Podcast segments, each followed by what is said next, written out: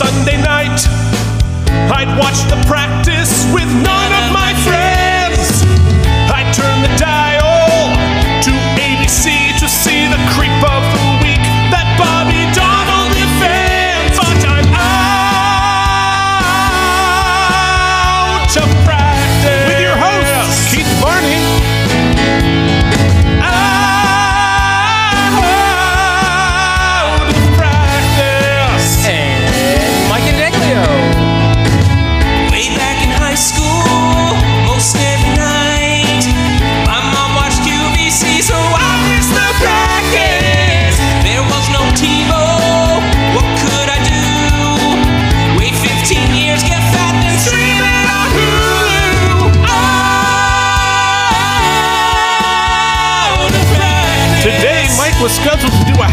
marathon, but I ran more. Out of practice. I'm not proud of it, but I'm sort of happy about it. Out of practice. And welcome to the Out of Practice podcast, working through the legendary TV show The Practice. We are up to season three, episode four. It's a beautiful Saturday afternoon after your ha- Oh, no, no, it wasn't. How's it going, Degs? Well, Keith, I'm rested, I'm feeling good, and I'm completely on brand for myself. I went to check my packet pickup information, my registration for the race this morning at the World's Fair in Queens. Really excited about it, although I was a Sure. little disappointed. My wife has two shows, so she was not going to be able to come and cheer me on. I was going to be solo style, but it's how I wanted to start my 39th year on this planet and uh, realized that much like my Amazon wish list, I had a ton of stuff in the cart, but I never clicked checkout, Oh, no. and uh, the price doubled up. And the frugality in myself is frugality a word? Sure, why not? I think it's uh, pronounced frugality. Ah, yes. Uh, prevented me from spending double the money on a race I would only be doing really for the medal. So, what I decided to do was run it tomorrow. My wife's going to send me off in the uh, morning, and then she's going to run the last mile with me after I run the race. Oh, no kidding. Yeah, but I did push my registration to December 8th. So I will be officially competing, but three weeks from now. So I can't, in my. I'm trying to, like, you know, that first couple weeks of your birthday when you think you're going to do something different. Right, right. That's the phase I'm in. So I don't want to just uh, have said I was going to run and then not run. So I'm going to do the 13.1 miles tomorrow and then run the race officially December 8th for any of our uh, listeners who give half a crap. Wow. Well, I mean, so much of that is very impressive. In theory, literally none theory. of it is actually impressive because nothing has happened yet. Well, I mean, the fact that you were capable of running 13.1 miles is really, really remarkable. I ran one mile this morning and almost died. Hey, you know what? You did it. Uh, it's because you and I have to squeeze into those really fancy opening night jackets since we're we sure, we sure do. Yeah, I mean, and uh, first off, we celebrated your birthday together. by together by uh, going to the opening night of Slava's Snow Show on Broadway. and had an amazing time. A shout out to David Carpenter, uh, one of the producers, for hooking us up with tickets to the show and to the opening night soiree, which we took full advantage of. It was good fun. Food was really good, The food was really, really good. and we might have had a couple Slavatinis. I had a few. You, I had a couple. You had, a, I would say, a few. I, I, I had I had a thruple, but I also uh, I didn't get the birthday pour before the show like you did. Yeah, I, I told the bar- bartender it was my birthday, and he he took that to heart. Whew, boy, he sure did. It was a good night, man. Thank you for uh, for attending with me and for being a part of my big day. Yeah, it was really fun. And uh, oh, and I should also mention um, that the day before I went to see my sister-in-law, Elise, in a show called Soft Power at the Public. Uh, David Henry Hwang and Jeanine Tesori musical, which was fantastic. It was really, really good. Uh, Elise plays Hillary Clinton uh, in the show. It's fascinating. Hopefully, it gets up to the. Uh, hopefully, it transfers up to the big leagues. I feel like it should. So, could you give me a quick rundown of the plot of the show with, I guess, not spoilers, but I, I, I know that it's it's being touted for its inclusivity as well. So, what is the sort of rundown of the plot? Well, it's the show is about um, basically the relationship between America and China and what being a Chinese American is in that world, and it's sort of it's vaguely autobiographical about David Henry Hwang, who is a Broadway playwright and librettist, um, who on the day that Trump was elected got his throat cut by a knife by a random attacker on the street.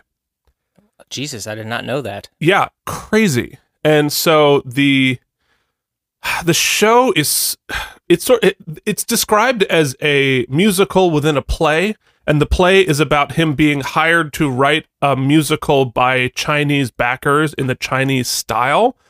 And then the musical within the play is his like fantasy that he has while bleeding out of a uh, a musical written about America from the Chinese perspective. Oh, it's it, it sounds crazier than it is. Like it really does like all hold together. It's it's really really terrific. So uh it, you can't check it out because it's closing this weekend at the public, but hopefully, fingers crossed, they're going to bump it up to the big leagues. And this folks has been Two straight guys talking about Broadway.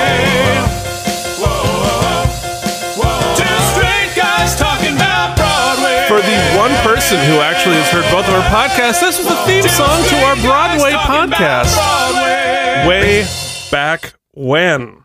brings a tear to my eye. I guess we should. It's hard to mention the plot of the Slava Snow Show. It's it's been around the universe for A long Many- time. Since 93, I think. yeah many many years, and in Russia, it's sort of the Mister Rogers of, or the Bozo the Clown, I guess. Of it's an it's an absurdist clown uh fantasy Sure. Yeah. experience.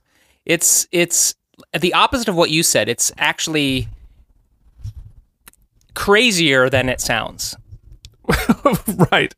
Yeah. Well, I mean, it's it's some really like world class Russian clowning. So like, like the clown begins the show with sort of a noose around his neck.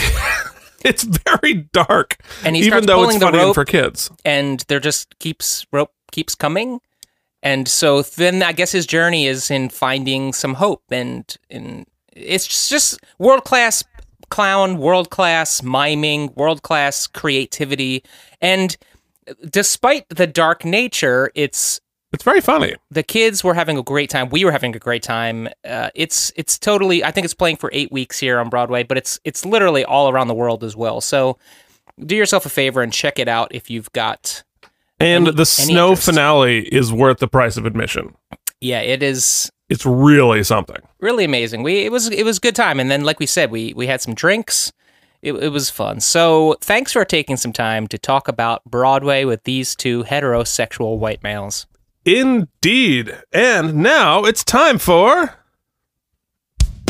Filings and subpoenas. Filings and subpoenas. Filings and subpoenas. Filings and subpoenas.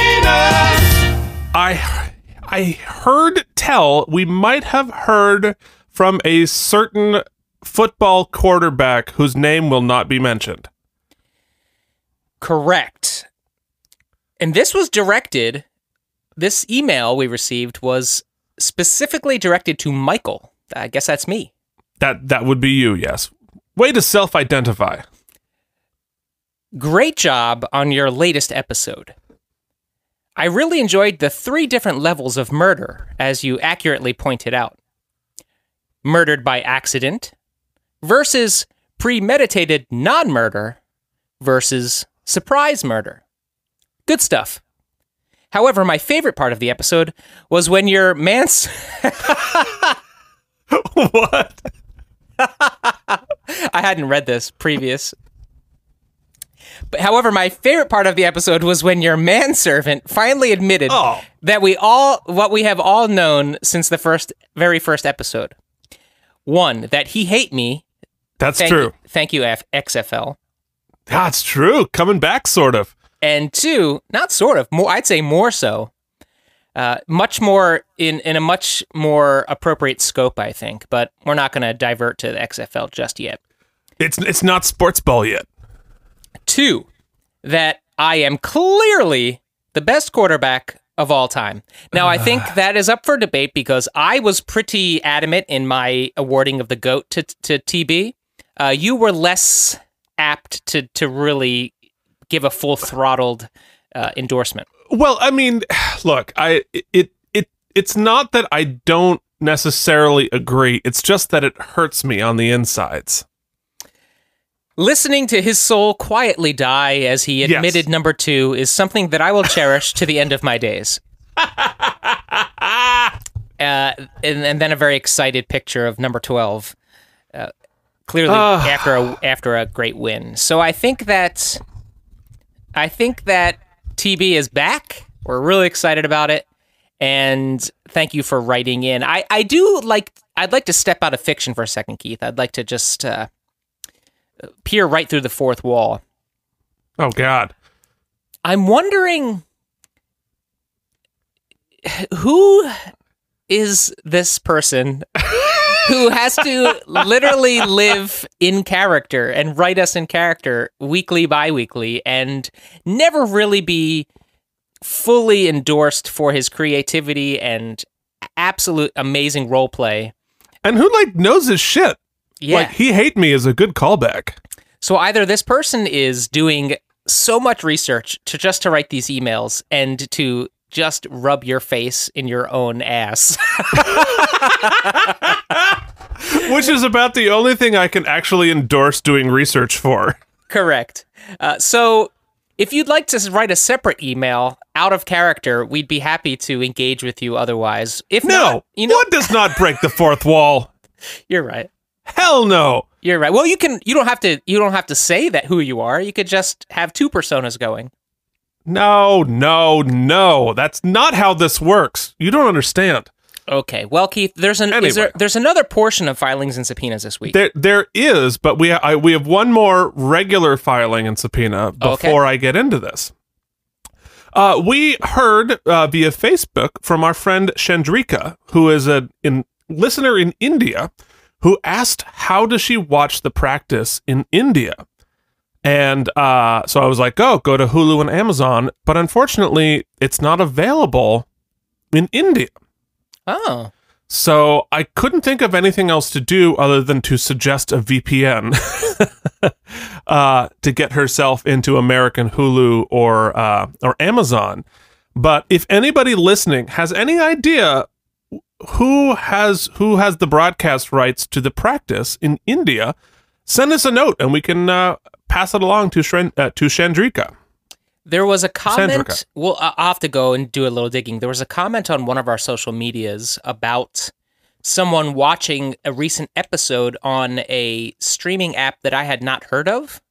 Oh, Uh, it was a recent post, so we just have to look back at our comments. But so that might be a lead if you want to scour our social media a little bit. I think it was on Instagram.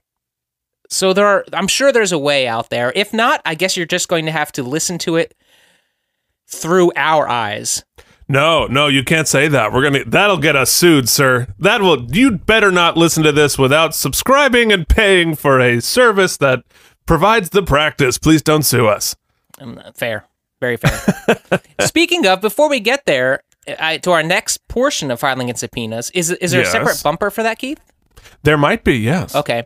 In that case, could you run the objections bumper? I sure can.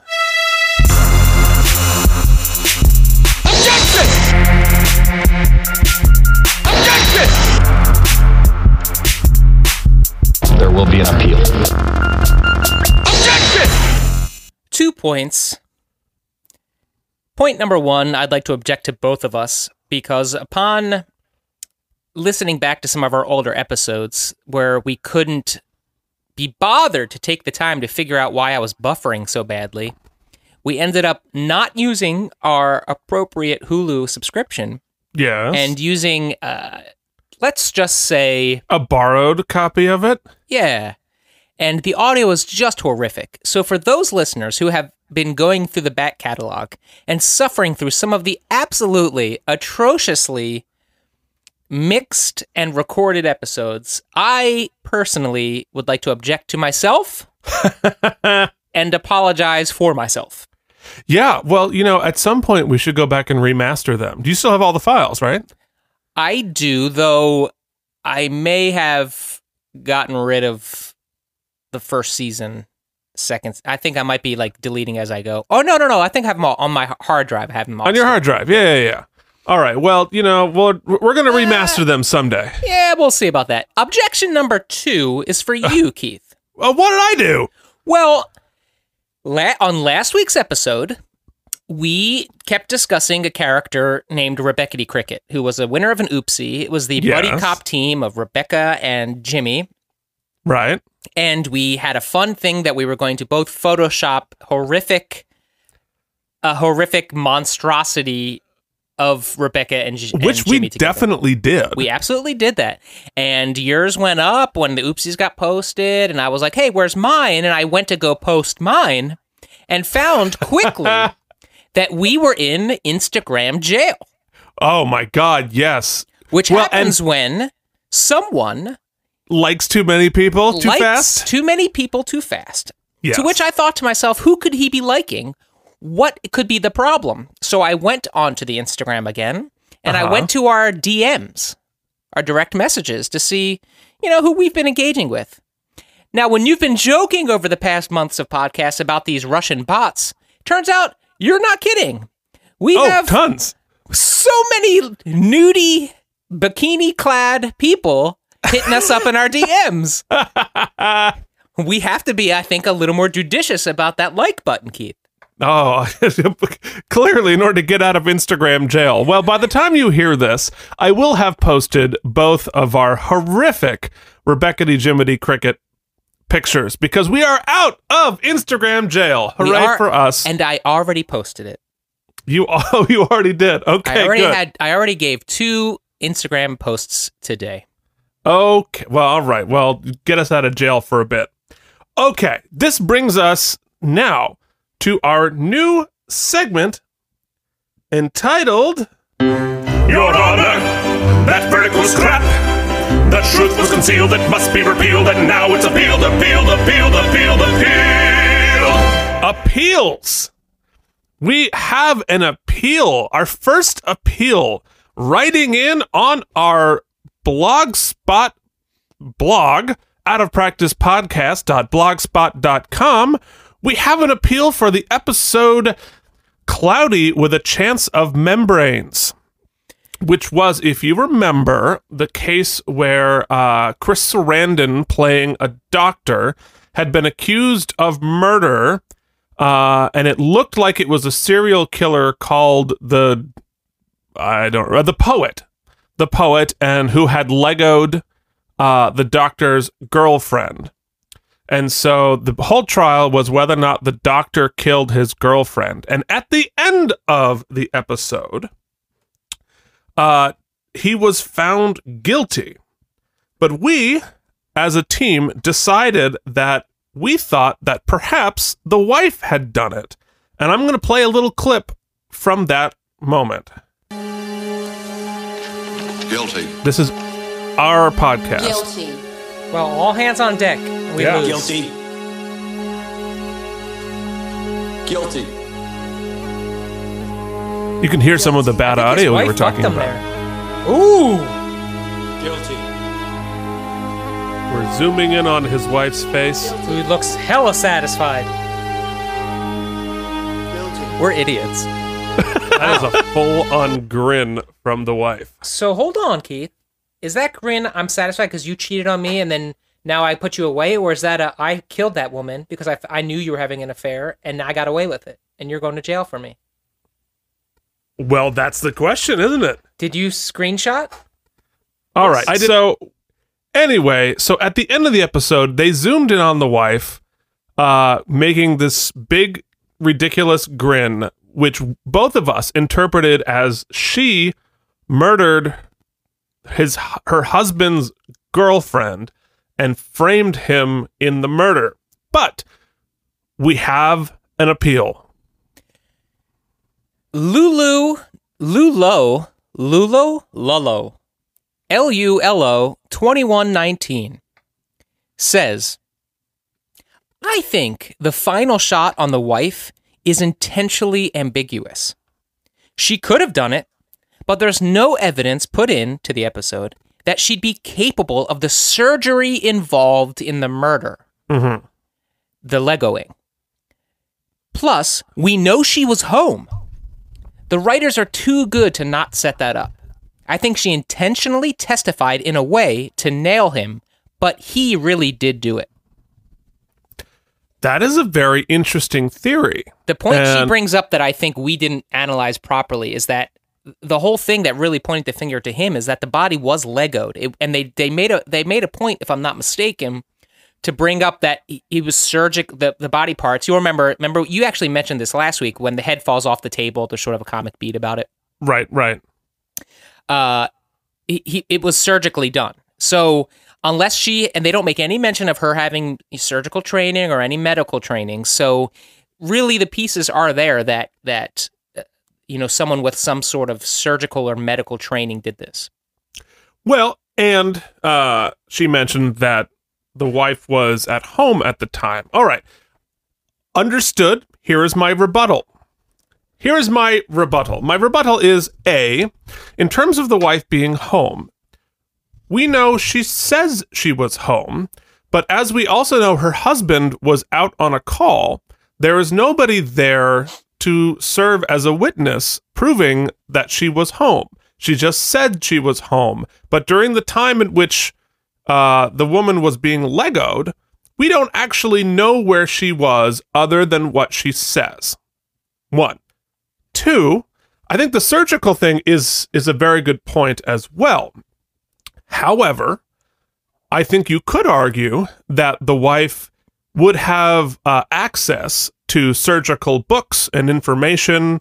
Uh, her husband was a surgeon, so I believe she would have access to figure out how to do it if she were to want to. And, you know, Legoing somebody carefully is difficult, but it's not like she, you know, did a heart transplant. It's just where do you cut around uh, all the bits. So I think you uh, it is certainly a very good rebuttal, but I'm not sure I'm. I, I don't think it's exculpatory yet. I always think if you have to cut up a body, it's not like you just get an axe and that's that. That's going to be very horrific. You got to chop through. I think you really need a bone saw. I think that's it's less the know-how and more the tools, access to the tools. Well, but if you're gonna, well, it really depends on how you're legoing. Because are you legoing at the joint? So you're you're basically you're just you're cutting through. this is getting very dark. you're cutting through like tendons and stuff, but you're not actually cutting through bones, which is what I would uh, expect a surgeon to be doing. Would be like butchering a chicken or something like that. You're not cutting through the bones. You're just you're just cutting it at the uh, at the joints and such. You actually bring up one of the most horrific things I think that my little imagination has ever really worked through. I forget what was the name of the movie, 27 Hours, that that movie of the, the hiker Oh, who sure. got stuck between the two rocks and had to end up cutting off his own Right, arm. James Franco. Yeah. Well, yeah, James Franco played him in the movie. I can't remember the actual climber's name, Alex something.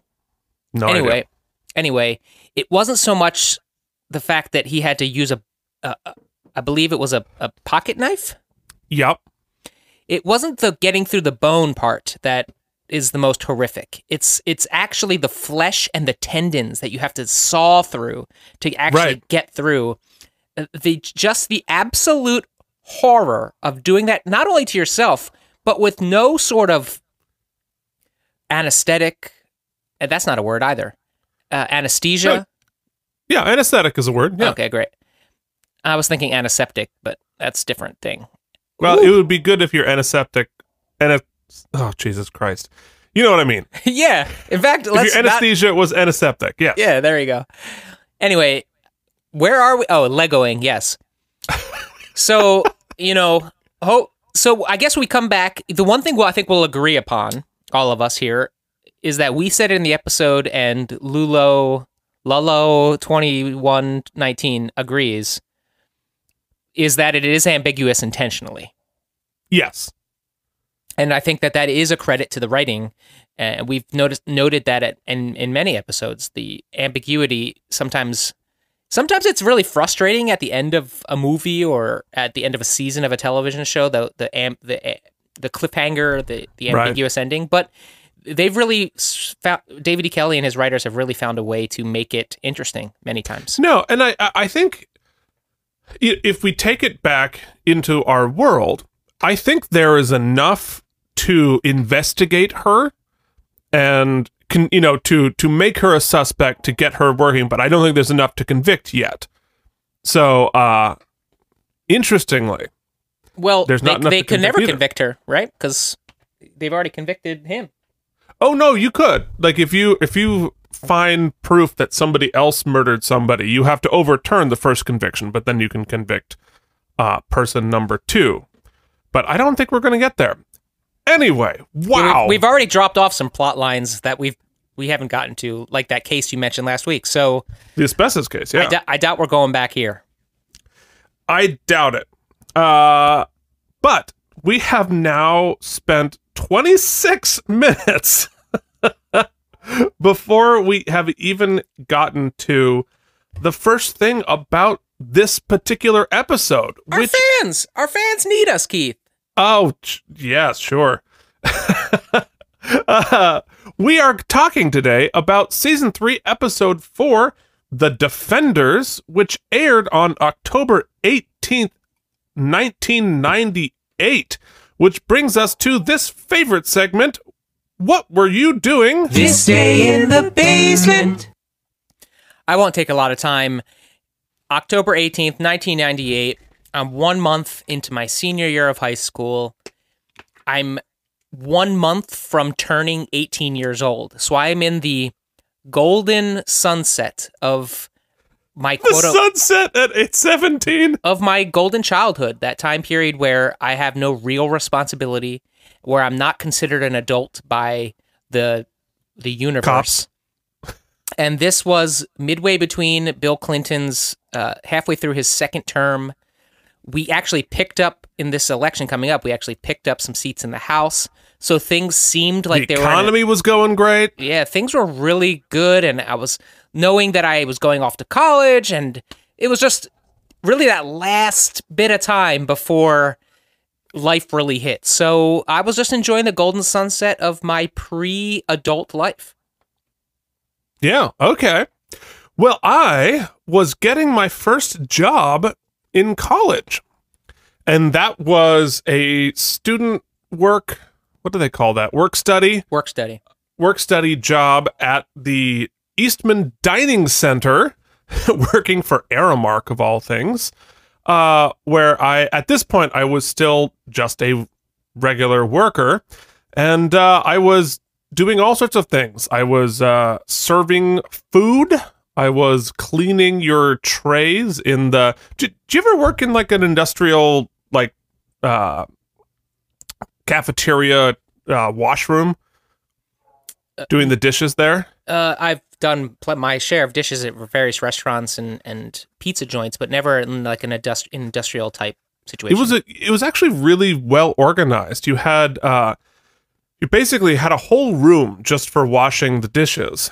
And you had everyone put their tray and their dishes in a wall that had a whole bunch of slots that were open on either side. Then you would take the tray and you would dump the food. They had a sort of like a trough in front of us where the water was running from one side to the other. You dump the food in there, rinse the dishes, load the dishes into onto trays, which of course which went through a washer that was sort of a conveyor, like a car wash. Uh, so it was kind of gross, but it was actually really well organized. So uh, I didn't do that a lot because I got promoted very quickly. I was very good at dining center stuff. Um, but it was uh, that was my f- how I spent my uh, how I spent much of my freshman year. That was the only time I interacted with other human beings when I wasn't in class. was because I was isolated. Work Uh, study but- work study was good because you weren't actually biting off any chunks of debt like most student loans. You were actually working and then that went towards your education and so you never had to actually quote unquote repay that, which was nice. But it was also sort of a modern day indentured servitude. Yeah, actually, it wasn't even that good. The work study thing wasn't that I it paid off any loans or I got a discount on my education. It was literally just we'll throw you a bone by allowing you to work by guaranteeing that you can work at the school for sub minimum wage. Get to keep the money that you like here you have the honor of making five dollars an hour cleaning trays, and that is somehow helping your Oh, education. Yeah, mine was different. I got it wasn't hourly, but I was prepaid that as like a grant. Oh, you know I mean? okay, And then I had to work X amount of hours to uh, offset it. Okay. Well, that's that actually sounds like that's a little more helpful. Like a prison camp? Yeah. That's true. like, which one of those is actually better? Unclear. Yeah. Uh, regardless, yeah, let, let's let's move forward. Let's move forward. All right, we're going to talk about this day in the world on Sunday, October 18th, 1998. The uh Wait, hold on, Phil. I have to I have to find the song. I have to find the song. I will also say that I remember vividly uh, my brother, my father, and I watching WWE's pay per view for that Sunday. It was called In Your House. And the main event, I believe, was The Undertaker versus Kane with Steve Austin, Stone Cold Steve Austin, as the special guest referee. How's that for a You crazy actually wrestling- remember that I do. specifically? Yes. Holy crap. All right, well, here we are. The uh, top song coming back from two weeks ago is The First Night by Monica. And you would be listening to this as you went to go see Practical Magic, which was the uh, number one movie, pulled in $13 million. The cover of the Burlington Free Press talked about Act 60 driving the campaign. Act 60, which I mentioned a couple of times, but was very controversial and was a big piece of the 98 local elections coming up in just a couple of weeks up in Vermont. Never heard this song, never saw that movie. Uh, no, I don't think I did either. Uh, I heard the song two weeks ago, but I have never seen that movie. Although I hear it's a that's like a really well liked movie. Who's in it? Practical Magic? I don't know. Let's Uh, leave it there. Let's leave it there. All right, I just looked it up, but you know what? I'm not going to tell you who was in it. Uh, which brings us to everyone's favorite segment, Sports Ball. Danny Kanell threw three touchdowns in a 34 7 victory over Jake Plummer and the Cardinals that brought the Giants to 3 and 4. The Philadelphia Eagles got back to their. Lo- there's, oh, hold on, I'm starting this again. That was terrible. I was, Wow. that, that was a mess. We're going to. This week in Sports Ball. Danny Kanell threw three touchdowns in a 34 7 victory over Jake Plummer and the Cardinals that brought the Giants to 3 and 4. The Philadelphia Eagles got back to losing with a scintillating 13 10 loss to the Chargers. Ryan Leaf's 83 yards on nine completions were enough to finish off Rodney Peete and the one win Eagles in San Diego. Man, Tom Brady's going to hand my Eagles uh, an ass spanking this week, too, I think. Oh, goodness, yes. Well, Keith, That was, yeah. do you think it's time? I think it's finally time to talk about the damn episode. These things get longer and longer. Ah, we love it. Ah, The Defenders was written by who else? David E. Kelley. And it was directed by Dwight H. Little, who also directed Trees in the Forest. Which brings us to everybody's favorite segment. Nope. What the? no. God, no. no! Get- Come up, please. Get your guitar.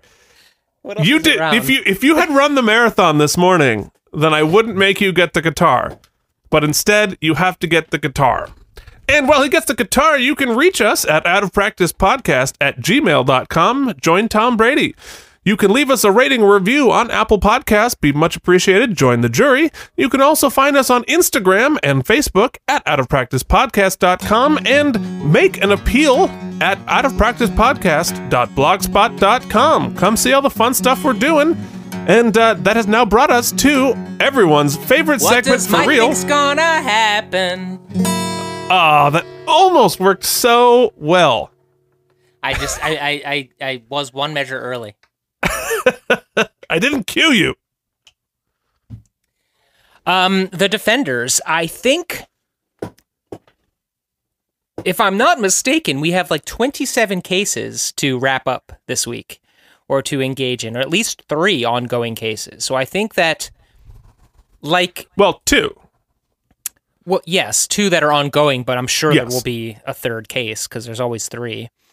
Not always, but Mm, a good portion. I think that much like a Sylvester Stallone, Rocky Balboa esque montage of training, we are going to we're going to get so many swooshes this episode your head will spin as we montage together our team fighting multiple cases concurrently in the courtroom, in the conference room, coming together like the Avengers, but as the defenders. Yeah, Dad, let's do it. I just, we should really do an episode of the practice now. Your Sav- Stallone impression, not as good as your presidential impressions. That's because I never tried to do one. Yeah, that wasn't good. That was I, I more have like- to, I have to watch. I have to go back to it. Yeah, that It's was like more like a man who just had all of his teeth removed. That's it. But there's some practice. Yeah. been- been- Yeah, this is- Now, I, I want I will mention before we get into it that the previously on the practice we're going to skip this week because it is one minute and thirty seconds long. They needed a ninety second this week on or uh, previously on the practice. They did. All right, but before we start, we're going to do everyone's favorite segment, the ad. The practice, season three, episode four, the defenders. What's going to happen?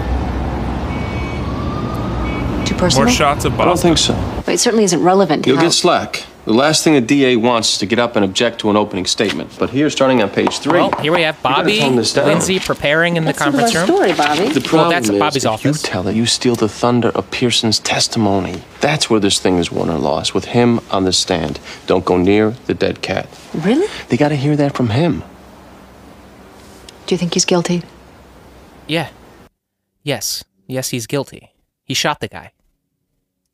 Uh, the cat, Keith. The cat mean if if we're remembering. Uh, oh, he killed the guy's. This weird stalker guy killed his cat. That's right. Yes. Yep.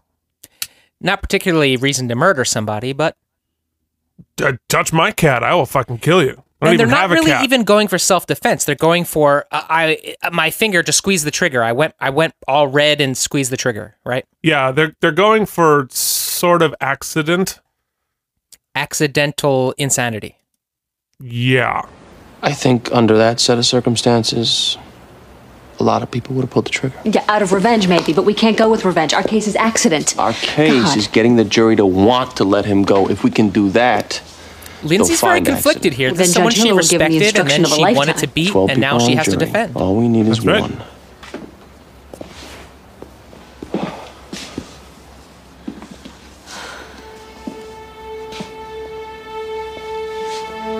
Are you okay? Hmm. For all my problems with him, he, he's like my father.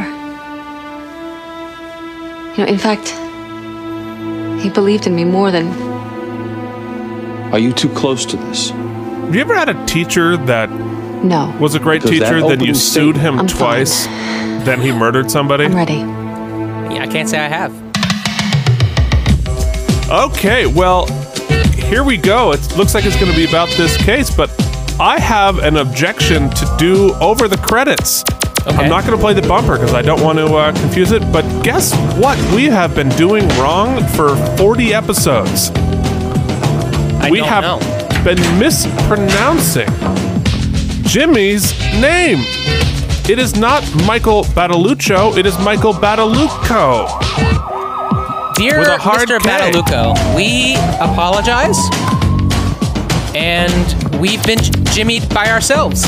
We have clearly been jimmied. I expect a lawsuit, and we will go uncontested and apologize.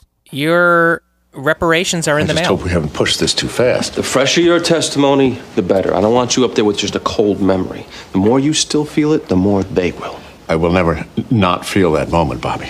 Lindsay will open. They'll probably put on the detective, the coroner, feel like somebody from self-defense forensics, a and that could be it. You could be taking the stand by Thursday. Well, Linda Hunt Whether we wouldn't let put him you do on it. depends on how he does. I want to rest on our best note. You ready? All the service he's done to state of New York with his ghost busting. Are too. you? We're ready. Take that, dead horse.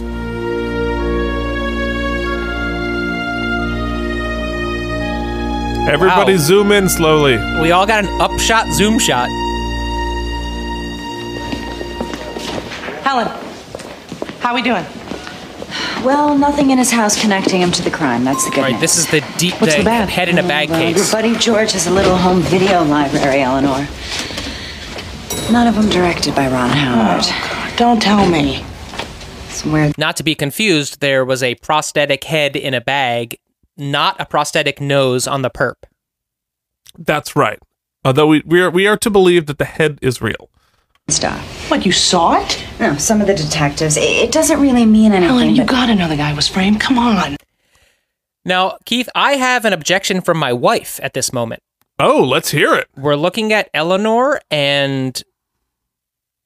Uh, oh my God. I'm not helping you. Helen Gamble in the there you go. elevator, and I was doing the last week's episode, and I was looking up uh, something for the to revisit Cloudy with a Chance of Membranes, and Jen saw Helen Gamble and said that she's too skinny. Keith, she says that she looks too skinny. That's her objection.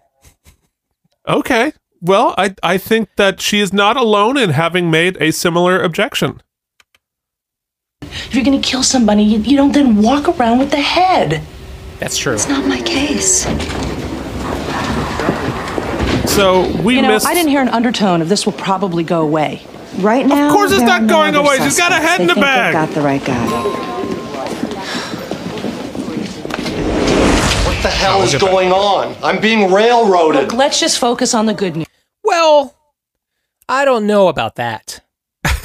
You you may be being framed. That is a that is a possibility, but not railroaded. The fact that you were arrested is pretty above board. Well, I mean, and this uh, again, this is George Vogelman, played by Michael Monks. Uh, yeah, according to him, he slept with a woman he met at a bar who apparently was a college student, and he's like forty-five, uh, already a little bit creepy. Uh, they discover her head in his bag. Like, okay, buddy, like I understand they haven't proven that you did it, but you look a little suspicious. Maybe you know, roll with it. They found nothing at your house. You said that after they investigated, I'd probably be set free.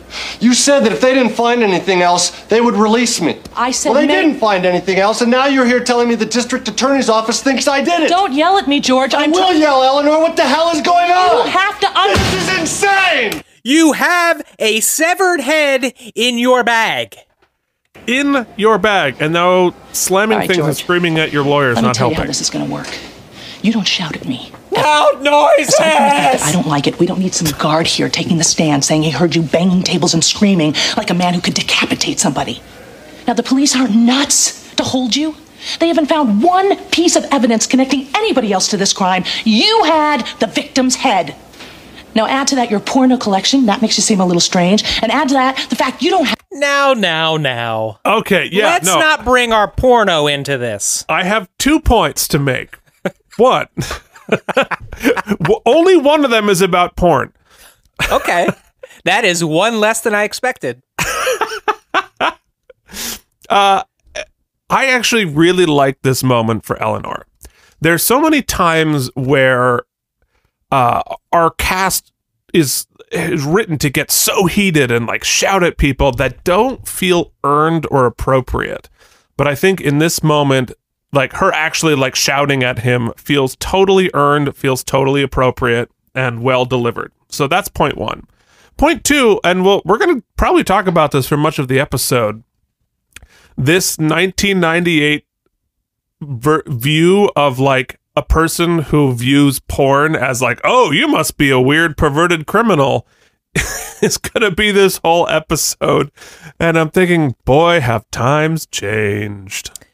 Yeah, because the, you don't need to have a collection anymore, right? The internet has curated it specially for you, and if you want to go down those dark corners, as as I think we've talked in actually the last episode or maybe two ago, look, thinking about things, fantasizing about things is a what makes us human, and b ain't nobody's goddamn business, really, right? Well, even even beyond that, I mean, I think I'd be actually really curious to know whether the amount consumed by people is vastly different today than it was 20 years ago because of the internet because it's you know available on your phone you have a library of everything that's ever happened in all of space and time or is it we all just watch the same VHS tape 10,000 times I mean, clearly, like you're viewing more content, but are people viewing it more often? I don't know. I'm curious. That's a very fascinating research thing I would love to know about too. Uh, not only that, but items, right? Toys and such. Where it used to be you'd have to suck up your courage if you had any sort of prudent prudish tendencies to to go and buy a magazine or or or a, a dildo or something like that. Now, with Amazon and stuff like that, it's it's not even an issue. Right. Well, and and I think you know, I I think I, I would probably agree with an argument that says that some parts of that are much healthier that we have access to, you know, to to stuff like that and uh it, it's healthy. It's it's certainly more uh, uh more balanced gender-wise. Um Yes, I would agree with that. I think that's great. On the other hand, the access to the volume and types of pornography on is probably not helping anybody. And good God, I can't imagine what it's like to be like a kid these days with access to that. Like, yeah, oh, I think that's where horrible. that's where I think we could have an argument about taste and about what's healthy. I, now, what's what's funny to me? Sorry to divert on pornography, but it is such a f- furtive conversation. We should talk about it in uh, another podcast. yeah, that's uh, totally true. Yeah. But Jen and I were t- talking. My wife, who uh, uh, I forget how it came up. Oh, I remember. Uh, we passed the Museum of Sex and in here in New York City, and they had a whole thing of dildos on display, and she made a comment along the lines of, "Why don't uh, why don't men have dildo type things? Like it's such a female thing." To which I responded, "That's not true. Have you not heard of the fleshlight?" To which she responded, "What the hell is the fleshlight?" So I googled an image of it, and she was blown away by how crazy of a thing this was. To which I responded, "No, I don't. What's so crazy about it? It's just a thing we men, some men, use to do." and she just seemed sort of confused about it. To which I said, "You know, that that's where we had a whole conversation about. Well, what what your proclivity is and what your comfort level with these types of things is is radically different than some other people and maybe it's the fact that I'm very liberal or that we live here in New York, but my mind, I mean, when it, if you have existed on the internet for any period of time, you know that dildos and fleshlights are not even the tip of the iceberg of how crazy and how deep and dark some people's kink goes. Right. That's not Right. even that's not even going towards the water yet. So, you know, we live in this great age and I think that it's healthy for people to express themselves in any way they choose in their own personal life. And if that includes decapitating someone and putting their head into a medical bag, then so be it. Wow, you know, I you you you went and went on a long speech there. Uh, made a personal endorsement of the fleshlight. Actually, I will say I've never seen or used one in person, although I don't see anything wrong about it, except they do make ones that are just mouths and it's very bizarre looking. Well, sure. Yes. No. I, I was I was about to say like anything that doesn't harm yourself or anybody else, go to fucking town. And then you talked about decapitating a woman and putting her head in a bag, which I believe uh, technically would be harming someone. So uh, I do not endorse that. Yeah, that would be what we call in the business a failed segue. Wait, are we in a alibi. business? home. Yes, and that's the only thing I have to tell to a jury. no. that while Susan Robin was being murdered, you were home alone watching your own private Discovery Channel. They did that with the the priest case too. The porno is is looked down upon by David E. Kelley. Well, that was a very different Porno. thing. Yeah. Yeah, right. that's that, that is not in the same box, kids. Not Although that in the same. we had a box. great line that I talked over Eleanor there. She's in fact I'm just going to go back in time. Ooh. Yes, and that's the only thing I have to tell to a jury. That while Susan Robin was being murdered, you were home alone watching your own private Discovery Channel. I did used to watch for the boobies. Let's the just get African over the idea that they're going to free you any second now. That was on the It Discovery isn't Channel. going to happen. Yeah, Nat, well, National Geographic. We're in this for the long haul, George. Well, that's different. Is it? You don't think there's an eight year old out there watching Naked and Afraid, trying to see if any bits and berries get through the the pixelation? I'm not sure that's true anymore because, like, if anybody's interested in that, it's so much easier to get like that's something we would have done. I mean, of course, Would have show- done. or still do, and it's like we're so old that it, we're like, "Ooh, there, there might, I might see something by accident." Not even like, I, like pretend like the, I think that twelve year old is still in us. That like, "Ooh," it's like watching the model fittings on Project Runway. Oh boy. I'm gonna have to have a heavy edit on this episode.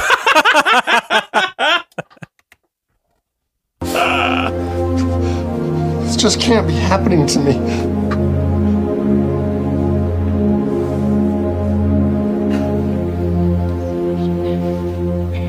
As we're talking over the opening credits still of this episode, by the way.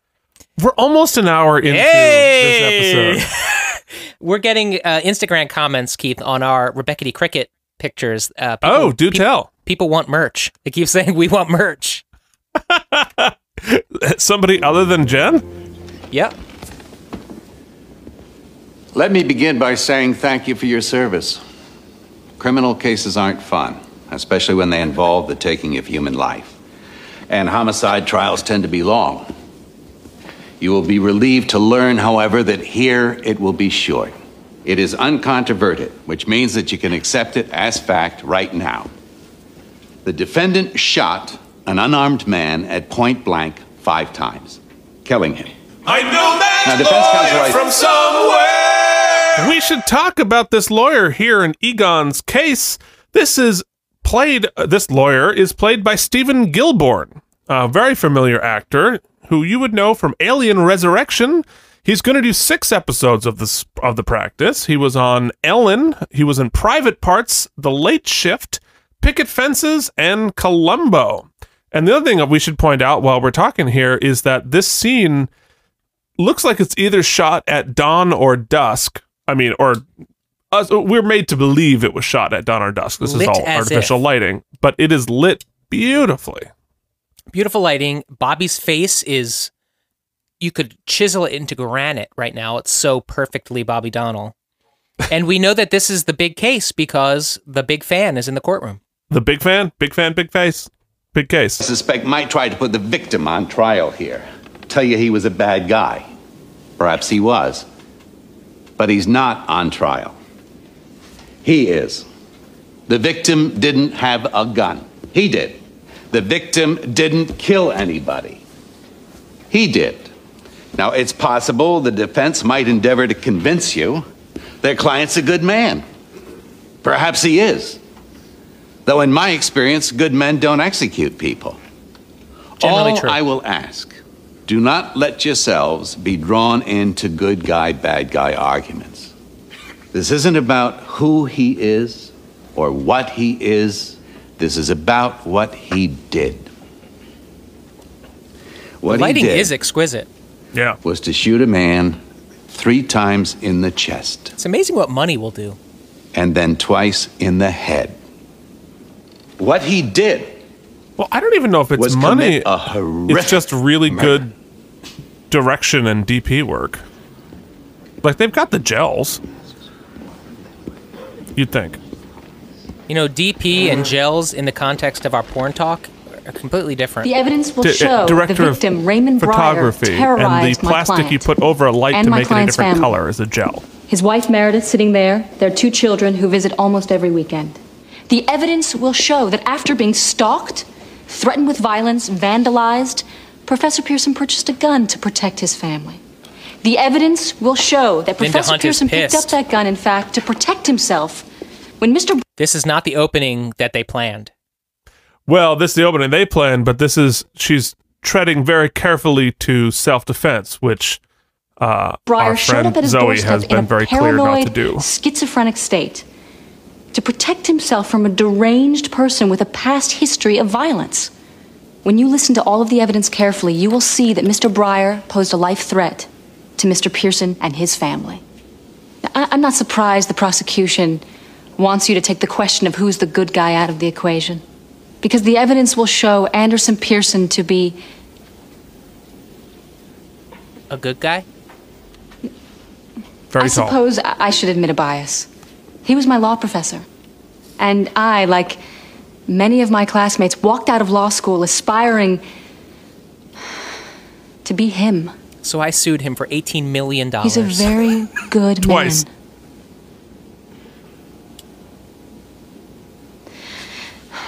The thing about law school, we all go in dreaming of someday arguing the big case. And the biggest cases Are the ones I won It's against the usually a murder trial. industry. where your client is not only innocent, but heroic even. And he's somebody you care deeply about. Good Somebody tears you from desperately Egon. want to save. Egon working it. Not just from prison, but from injustice. This And is from Kelley. case. I don't want to have to Photoshop their heads upon one another.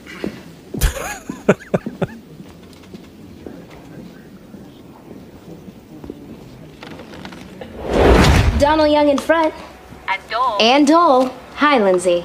They're not even looking for anybody else. They usually don't, Eleanor, when they think they got the guy.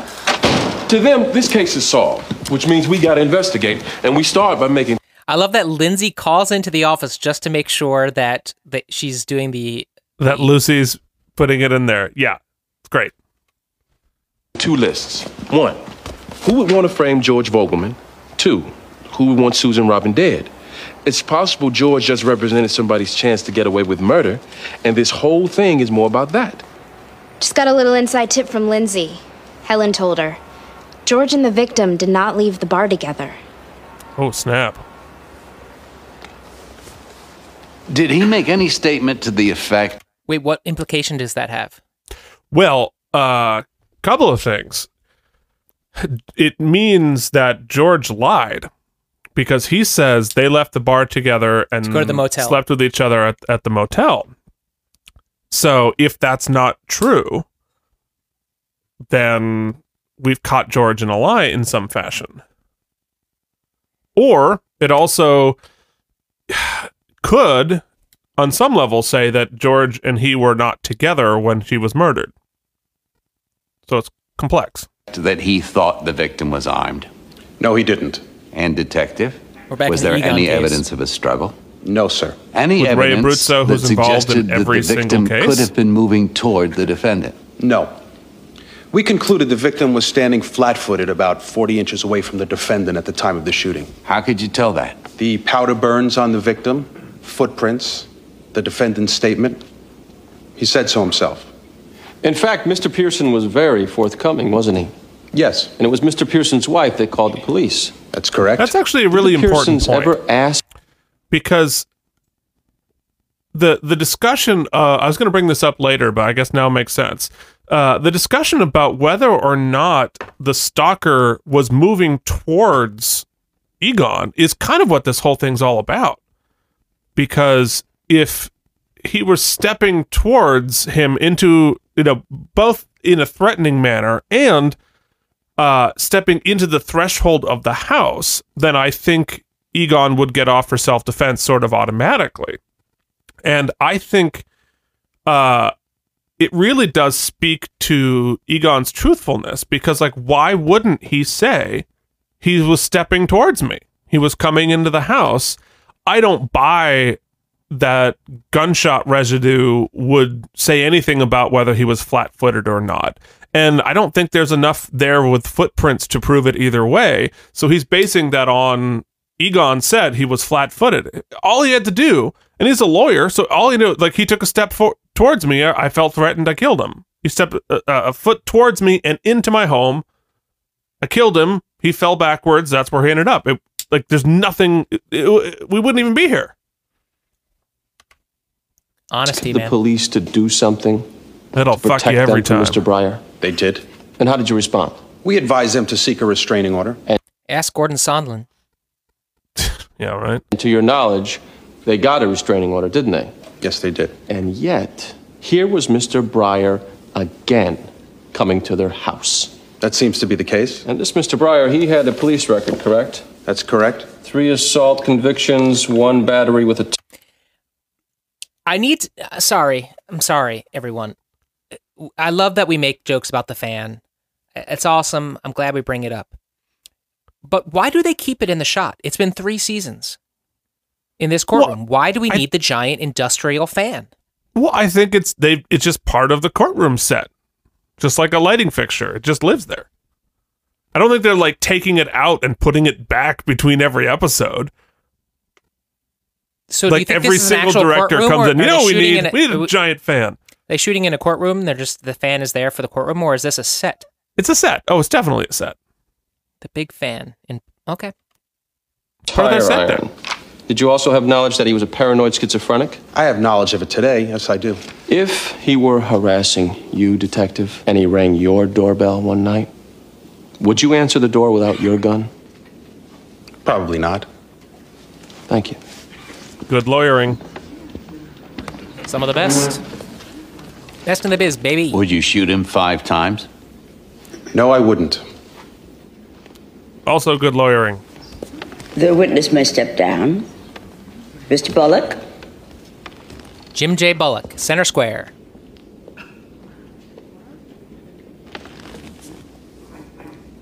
The Commonwealth rests, Your Honor. Wow. Oh snap!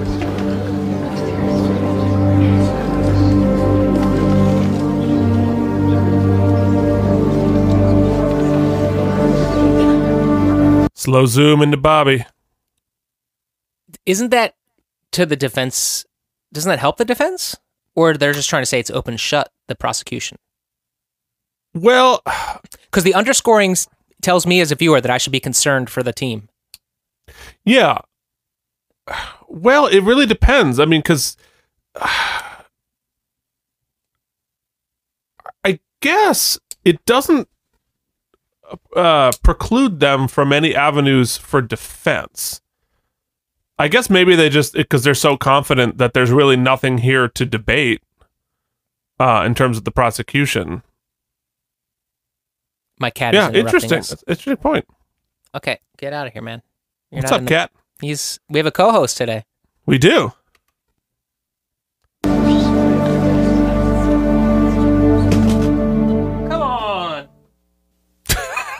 Maybe it's good. It's not good. You don't just put up one witness in a murder trial. So, what are they up to? My bet is they're saving their case for rebuttal, hoping to get you in a lie. Hmm. But he's admitted everything. What's to impeach? Oh, there you go. Is there anything? No. Well, if you make a single mistake of fact up there, they'll put up the coroner or whoever to paint it as a lie. That's what this is about. Smart. Except if we don't put him on, those experts can't testify at all now. They satisfied their burden. He, he has to go up. Go over the autopsy reports with him. I got to get a hold of Dr. Matthews and our weapons guy. They could be taking the stand by tomorrow. I'll see you after lunch. Okay, so that sort of explains why they're concerned. Oh God, guys, they're watching porn in the office again. Oriental This isn't that perverted. Right? No, I mean, at least it's film. Some of the stuff on videotape. That last scene had some sadomasochism going on. You have to suppress this, Eleanor. Well, you can get this late night on Showtime. I mean, what's the. Oh, not that you can't. If this gets admitted into evidence, Jimmy's, Jimmy's basement is flooded. Okay, well, all right, ah, boy. Sorry, everybody, for having so much of this episode be about porn. So, uh, I actually went back and examined this. Oh, you know what? Keep it rolling. There's one more piece before I address. George is going to look like a sicko. Let's mark up a motion to suppress. Jimmy, I could use that research you did They on did Davis. allude that it's I can partially it right soft up. core, though. You know, I think two Showtime. women together can be sensual. Well, great. We'll uh, call you up Did as a you catch character witness. He just said, "I think two women together can be sensual." It can't be. Okay, uh, no, uh, for sure. But let's just, if you go back and look at that footage, because I did, because that's my job, because we're professionals. Uh, a Kissing on the was- neck. It was very clearly a woman and a man. It was not two women. Two, that was stereotypical Asian music, but both actors were clearly white. C, that was clearly on video, not film. And it's like whoever pulled the footage never got the script. Well, I mean, that makes a lot of sense. Like all of the everything they talked about was wrong about what they were seeing. Ah! Ah! Ah! He would call. he would drive by the house. I'm house. not even gonna play the bumper because that was was, just too upsetting. You said he well, I would just think porno sounds are so funny. Did you talk to him? Well, They are. first we answered, but then we knew better than to pick up. So he began leaving messages. What kind of messages? Most of them were along the lines of Most of them were just him going, ah! Ah! I don't. I need a bumper for "I quit the podcast." Where, where do we have that? No, man, we swore a blood oath. uh, you think you're better than I am because you're rich. But money can't buy your health, you know. He'd say that all the time. And when you got the restraining order? Well, it stopped for a few weeks. Then, well, one morning I went out and I saw the garage had been broken into. My car had been scraped. A window had been smashed. Mr. Breyer did it. Well, we can only assume. He he keyed your car? You better shoot that fucker in the head. Right? A few days later, we were watching television at night. Keith, oh it's god, it's and white. another bad '90s black and white I got up flashback. to go to the kitchen, I need a theme for that. and there he Oh. was at the window. So what did you Now that's scary as hell. Totally. do? I called the police. They said they'd arrest him. Did they? No. Well, the next night. Now can they What are you doing, cat? Your cat is bored. Oh man, he is just wreaking havoc. Can they admit the black and white footage into evidence?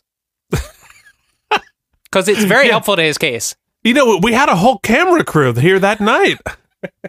We're doing some very classy gotten black and white. We're gonna do it in French. It's very noir. gonna be It was amazing. barely dark. And suddenly, Meredith yelled, He's back. And like the footage is all choppy because it's in slow I motion. out, and there We've mentioned was. this before, but like Coming up the walkway. they're doing slow motion what and something do? shot Oh, at 30 frames a petting I went and got my gun. You keep a gun. Well, I bought it because of this man. A loaded gun in the and when closet, you went just to get on the your shelf. gun, was it your intent to use it? My intent was to let him know I was armed and I would use it to protect myself or my family. So what happened? I opened the door and he, Dun, dun, he held up my cat. The fakest stuffed dead. cat I've ever It seen. looked as if it had You been know, I. I actually have a point to make on that. Uh, because yes, it is a terribly bad fake cat that has been murdered. But then I, you know, I thought about that and I realized I really appreciate that when there's dead animals or abused animals, it on TV and films, it looks really fake because I think I would find it too upsetting if it looked real. So I like, I get I get why they're doing it, and frankly, I appreciate it. You want to dismember a person realistically, fine, but a cat, I think it would hurt my heart. Yeah, you're you're splitting a hair there. I don't know that that was intentional. You're giving them, I think, a little more credit than they deserve, but I could be wrong. Well, but it's so universal. like every movie, every TV show, it always looks bad. And I, I almost think it might be on purpose, not necessarily on a case by case basis, but in general, I think perhaps they've tested some audiences and realized that it's too upsetting to have it be realistic looking. I mean, I do I do agree with the appreciation. In fact, I finished a video game recently where my character dies, and that was, you know, sad, but I kind of expected it. But right before he dies, his horse gets shot, Oh, you got there, huh? and that I needed to pause the game and take a moment. Did you cry? I cried. Well, I because I first of all I got that horse early on. I I rode out to the mountains, which was like a 20 minute journey, and spent hours, almost an entire day, searching for this really rare horse. After procuring the horse, I then spent the next 65 hours of my life with this horse, keeping it safe, all these things. And then so when it died, I was moved. Yeah, yeah, me too. My horse was And named? Charlie. What was your horse named? Persephone. Persephone. Yeah, okay. Well, it's, you know, we're not, you know what, we're not going to say what the name of the game is. So, because it's a major spoiler, but Mm-hmm. if you've played the game, you know exactly what we're talking about. I finished the epilogue too. I mean, I, I put about 80 hours total in. eh, You're right. It's it is A masterpiece. In fact, I started playing Jedi Fallen Order last night, which is another video game that's just come out. Um, in a universe I love, I love Star Wars. The game is really well made, but there's a difference between a perfectly made game, where it's it's just the animation is so perfect, everything is perfect, and then just like a good video game. But the gulf between them, going one to the other, is just epic. Oh, I mean, the amount of effort and work and money and time they put into that. And this Anyway. has been video games. He dropped it at my feet. Said, Aw, Something seems to be wrong with your cat. your puppet cat. The next thing I remember, I was raising my gun, pointing it at him. I threatened him. I told him if he ever tried to hurt us. And how did he respond? He, he, he mocked me. How could he hurt us? He was just a mouse. And then, then he said, maybe it was a mouse that got your cat. And That's And I really could see it. creepy. Plus, I feel bad In for the eyes. guy, See the what? actor. He was going because to they hurt did us. voiceover for all his lines, so technically he's an extra. the next thing I remember, the gun was going off, and he was falling backwards. Meredith was screaming, and he was lying there. Oh my god, this flashback is everything. His wife's reaction in slow motion. Yes. Professor Pearson. I don't want to take away from an excellent performance by Egon here. Yes, Edward Herrmann. for those of you Did you counting at home, willfully shoot this man? I don't know. You don't know. Well, I felt myself getting angry, and I looked at the cat, and my hand, it just clenched, and I was squeezing the gun, and bullets were coming out. It was not something I decided to do.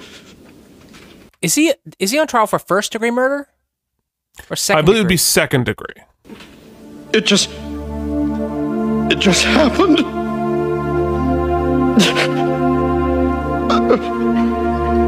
Got some real ass tears going on there. It's a, and there's nothing more there's nothing to me more powerful than someone holding it back. You know what I mean? He's fighting it. Yeah. Give me one reason I should speak to you. And now out of nowhere, Eugene is somewhere. He's in a kitchen with fruit and a man, and I have literally no idea who this is. Well, hopefully we're going to find out more. The reason is I don't think George Vogelman killed your daughter. Ah, there we go. You're being paid to think that. I get paid to represent him. What I think isn't up for The father of the young lady's head. Yes.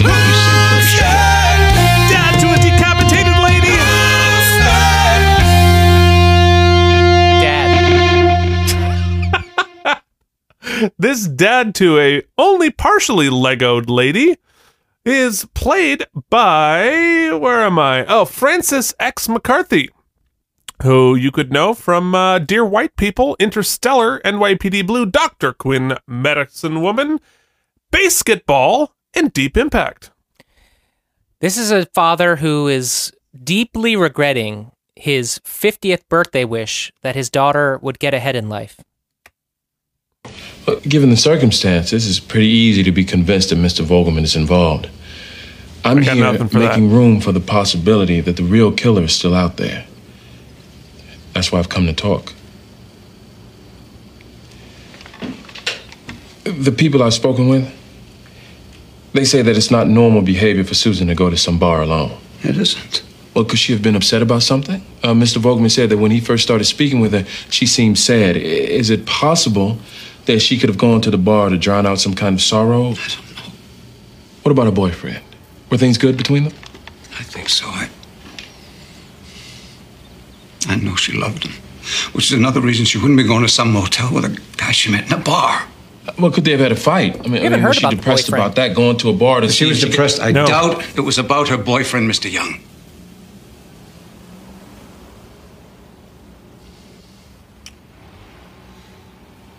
Was just diagnosed with liver cancer. I don't have much time. But I still don't think she would deal with that by going to a bar. That's I mean, wrong. We I did feel like leave together. reasonable. Well, they've got witnesses saying you didn't. We didn't walk out the door together. I went first because my car was parked a ways off. I went to get it. I drove back to pick her up. Did anybody see her get in the car with you? I don't know. What, they think I abducted her now? Why did you go to a motel, George? George is starting to annoy the living hell out of me. you know what I mean? Like, you're on trial for murdering and decapitating someone. Stop being so incredulous and think a little harder. Yeah, no, that's uh, that's that's true. I mean, like I understand being frustrated if you didn't do it. Totally. By the unfairness of the situation, but the incredulity that people are treating you like that based on what they know, it's it's uh, yeah, I agree it's not fair. You've got your place, she has hers. Why a motel? It seemed more romantic. I don't know. My place was a mess. Too many videotapes strewn about. You know what, Eleanor? I'm just asking the questions they'll be asking. If you have any questions Cool. to my innocence, get up and walk away. I'll find somebody else. She had her head cut off, for God's sakes. Yeah, I'm It's like aware. the You brought it 15th into my guest audits. star to cry this episode. We just talked over ourselves. I have fun. a motion scheduled to suppress the videotapes. We don't want them coming into evidence. Now, if the if the porno isn't snuff films where your people are cutting off body parts and and having sex with decapitated bodies, I don't know what real what do they show that he's a, a deviant? Well, I, and again, I think that speaks to how we thought about it in 1998. It was like if you got caught with a porno tape, you were some sort of freak. No doubt. But you could get a BJ in the will try to Oval Office and you don't you get a slap on the wrist. well, I mean, impeachment's more than that, but I got slapped on more than the rest. yes, I'm glad we could get we could get Billy in today. I'm always here. Is there anything else you need? Anybody I can call for you? No.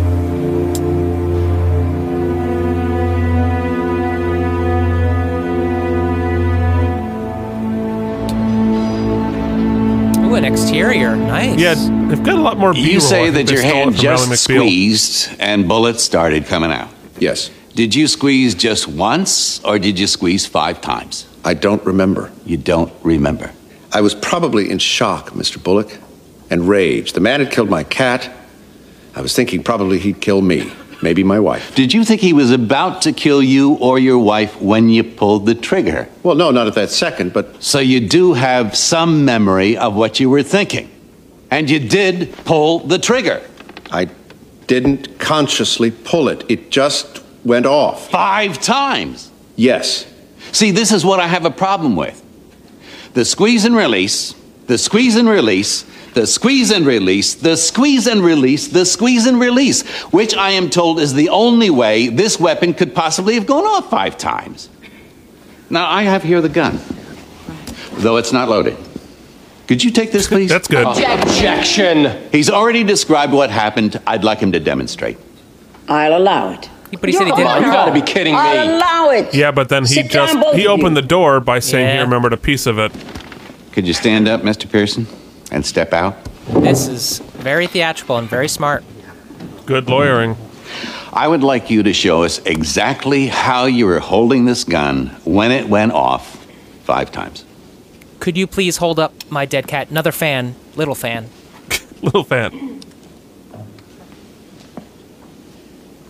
Could you squeeze, please? It's not loaded. Objection! Counsel, what else are you looking for? I'd like him to make it click five times, Your Honor. See how this possibly could have happened. Please show us, Mr. Pearson. This is it. This is bad. Click, click, click, click.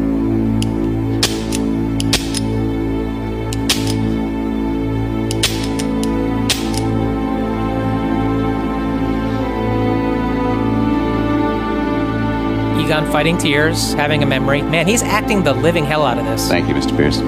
Well, and it, I think that's really interesting. I'll take okay, because there's a couple of things going on there.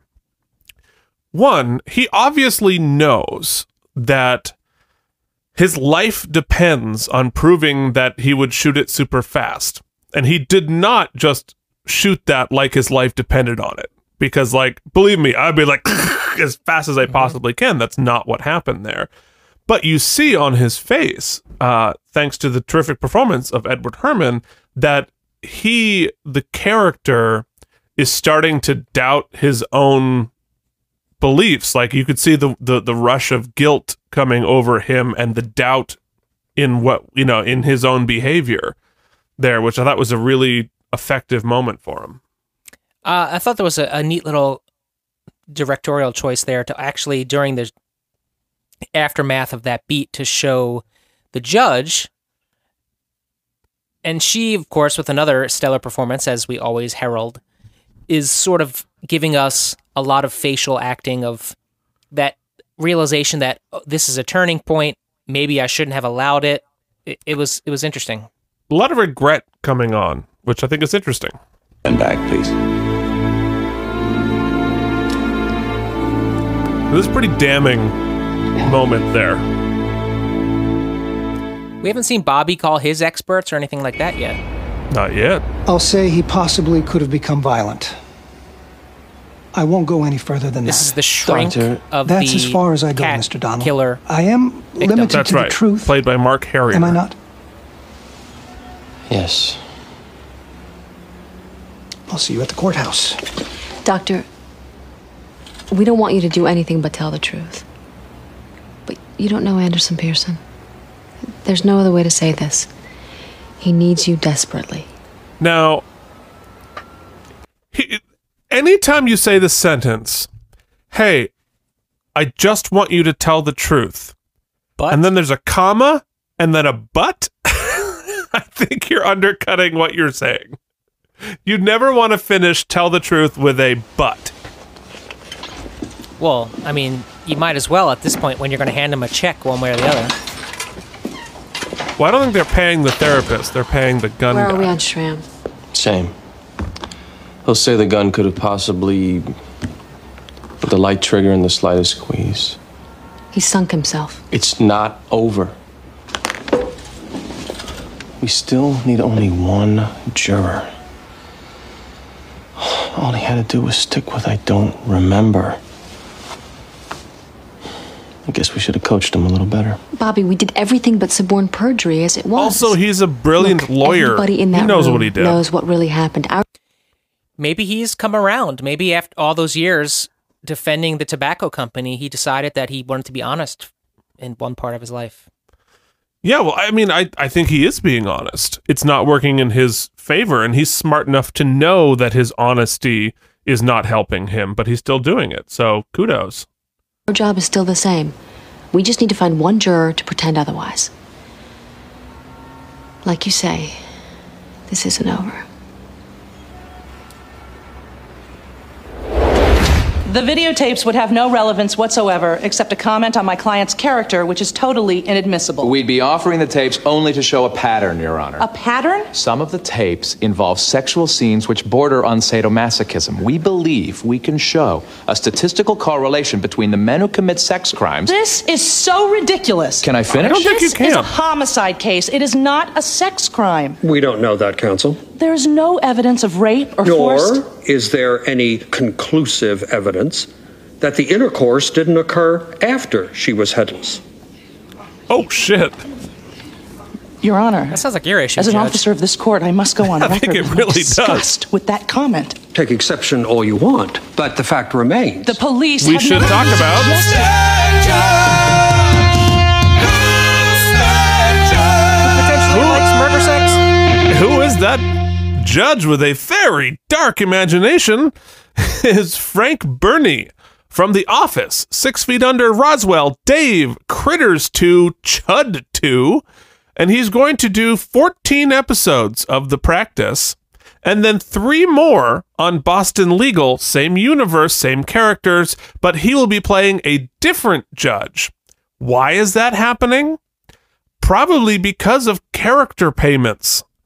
Because when a writer invents a character in one episode and that character gets reused, that writer gets a royalty payment for having used that character again. I may have mentioned it before. So that was probably a cost cutting measure to change his name on the next show. Cause people are cheap. Cheap. In such a scenario, I doubt they even considered it. Maybe they should.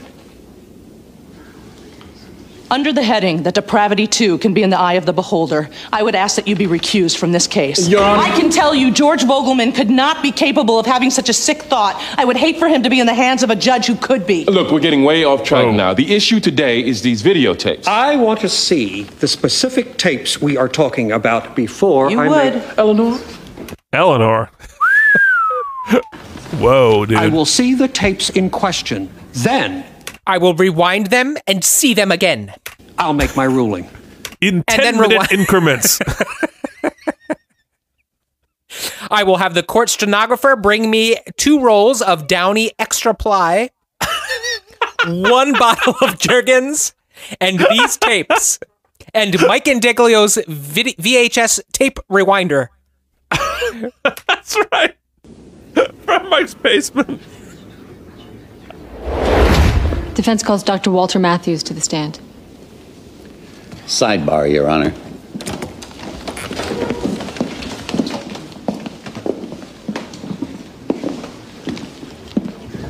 We object to this witness on grounds of relevance. What's your offer of proof? Now, this might be a little out of line, Keith. I might be. I, I- believe me, whatever line you're talking about, we have crossed this episode. Is it me? Or does Linda Hunt have weird ears? She does have uniquely shaped ears. I I, I will give you that. I will. I would like to uh, withdraw my last comment and uh, go with uniquely shaped as you have. we love you, Linda. We object to this witness on grounds of relevance.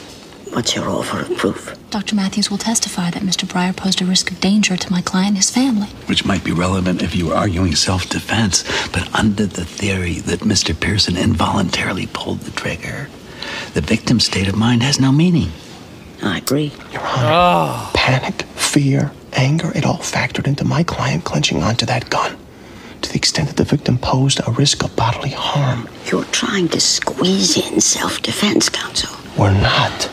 The only thing relevant is your client's state of mind. They're getting This cut witness off at the nothing to knees say at to that. every turn. Witness will They speak really to the threat are. posed by the victim, which goes to Anderson Pearson's state of mind. And I'm not sure. Nice try. You are shutting down our whole defense. I'm shutting down this guy. He's not relevant. I want our objection noted for I the don't record. know why they can't argue self So noted. Step back. Other than Dr. Matthews. it's very you're it's very likely the jury would take it. But I don't think that's enough to shut down the defense. Yeah, I don't. I, st- I guess we'd have to revisit two episodes ago, but I still don't understand it. Right? Like, Well, I, I, I think her argument was that uh, it's just very likely that because of who he is, the juries would would take that. It's sort of like a get out of jail free card because she's guessing that because he's likable, because it's understandable, that it really wouldn't give the prosecution a fair shot. so if I'm a charismatic dude, I can never use self defense. Uh, That's what we're saying. But luckily, you're not. So, oh snap! No, that was Get out of my face, Eugene. I think you're charismatic. Eleanor, and I too. will stay in your face. I would, I would let you off for in court. I don't care if he's a judge The or point the. is to win a motion. If you taking on the judge doesn't we help us. already in- lost the motion. You don't know that. What happened? She went ballistic on a judge in I did not go ballistic. All right. He suggested that my client had sex with a headless corpse. I'm supposed to. Maybe he did us a favor. You know, Eugene, you're not exactly on good now we got an ground for losing it on a things. judge. Eleanor, this was a beautiful woman with a, good point. boyfriend. You ever ask yourself what the hell she's doing with George? Maybe you just assume a pretty girl would go to a motel with a schlub like him, but the jury won't. You keep looking at this and saying, of course he's innocent, but you're the only one doing that. And if you don't get some perspective real fast, then at least be a good lawyer and a good friend and tell George to hire himself a new attorney, because he didn't have a good one in court today. Also, a good point. Now, is there any element of Eleanor here that's well, he was into me, so he can't be a, a perv? I don't think so. I mean, she's certainly taking his It's an side, but I think it's more based on the relationship that they had over the phone. So, do you think that she was grounded in the courtroom, or do you think she lost her head in there? No, she totally lost her head. Extremely light trigger. This is a sophisticated and You sensitive don't usually uh, Now you heard Mr. Pearson's win a lot of points with a judge by his hand accusing him of clenched being a the trigger. necrophiliac. and five shots fired. That's true. I just wanted to say lost her head. Is that possible, Mr. Schramm? Oh, if he squeezed the trigger one time, it would not be possible for the weapon to discharge five times. No. Uh, their own expert witness just blew them up. Yep. Is it your testimony that it's impossible, Mr. Schramm? The way he described it. I think what happened was this his hand seized up a little and it trembled, causing the fingers to, to shake, maybe even twitch a little bit. If that happened, it's not only possible for the gun to go off again and again, I would consider it likely. Likely. Yeah, you have to understand this gun has an automatic recoil. If his hand is trembling, pulling at the trigger but not pulling too hard, it will recoil automatically and fire automatically. It's extremely oh. plausible. All right. No, he did earn his, mon- earn his money after all, and now he has earned his unscrupulous gun guy. Guy who didn't lie but said it's maybe likely. He sort of lied. That gun guy is played by Lindsay Ginter from Argo, Lost, Gattaca, X Files, Beverly Hills Cop 3, and happily, he played Saavedra in Memorial on the episode of Star Trek Voyager. Uh, Star Trek. Unnecessary Star Trek reference. The line must be drawn. I found it. Thank you. Not only You're do I reject that likelihood, I'm offended by Mr. Schramm's testimony. Why is that, sir? As manufacturer of this particular firearm, I take exception to the notion that these weapons just go off with the tremble of a finger. It's preposterous. You have to pull, semi automatic or not. Of course, if these guns could go off with a trembling squeeze, you might be exposed to a massive product liability action. Which is one of the reasons we wouldn't let the gun be so temperamental. And also a reason you'd be sitting in court spouting that it could never happen. Good one. I can't say the morning went well, but Schramm was much better than I ever thought. The trembling fingers, he could have bought us reasonable doubt. So where are we? I would love to be able to put on a witness who saw your hand start to shake. The wife. If we had that to back up Schramm's testimony, plus she we do could it, end Keith? on an emotional Will high she do point. it? Otherwise, I think we're still behind.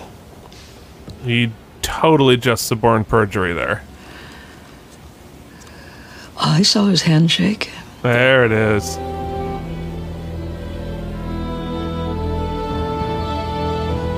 Discount double check. Are you sure? I'm positive.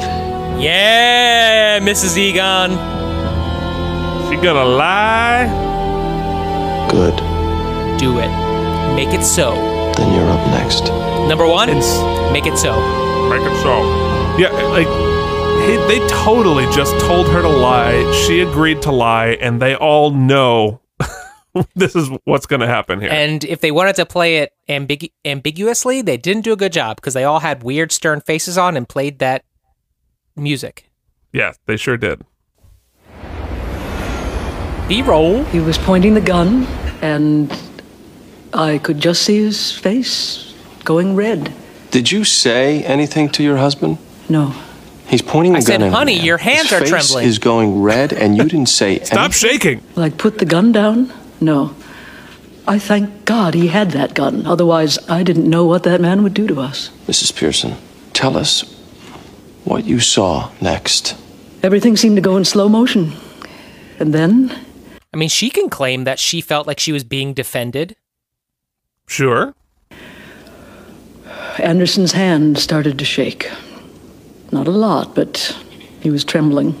Oh, he was standing convincing. there like a statue. And then suddenly, bullets just started coming out. Mrs. Pearson, your husband is on trial here for executing a man. And I'm telling you, that's not how it happened. He is the most gentle man on earth. His hand.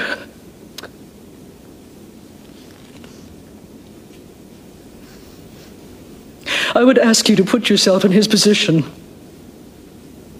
More But it would be impossible Every for guest you to star do is so. bringing it. Can we have an all skate oopsie?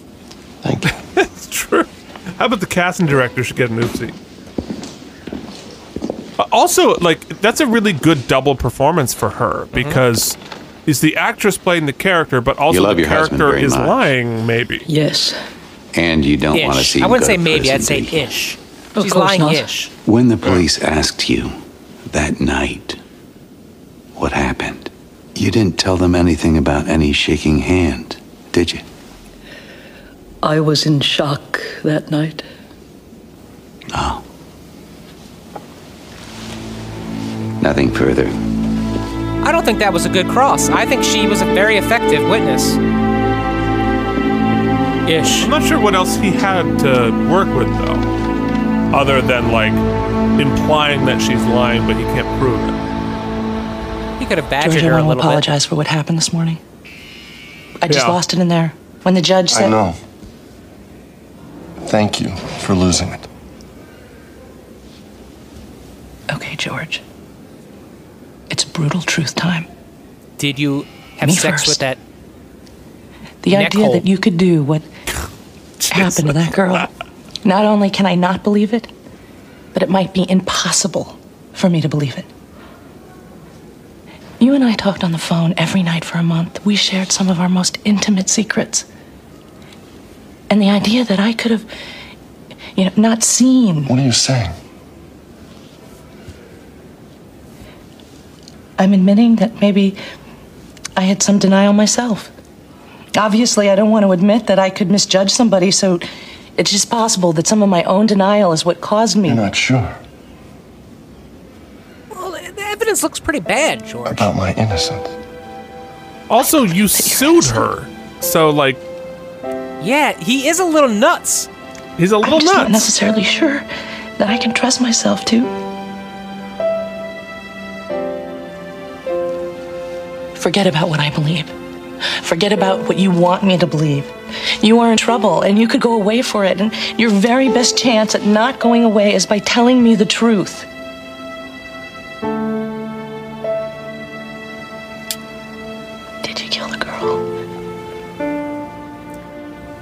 No, Eleanor.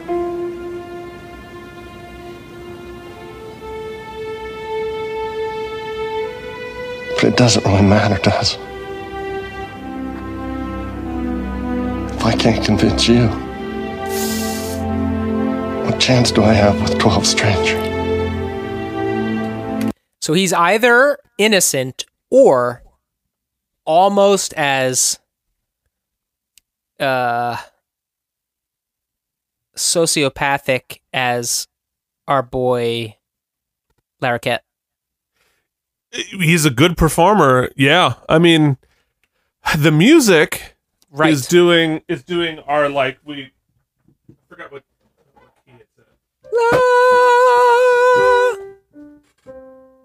it's it's it's this thing. Yeah. which is their like you're a good guy theme. Mhm. Like we're supposed to feel good about it. So I don't know. Interesting.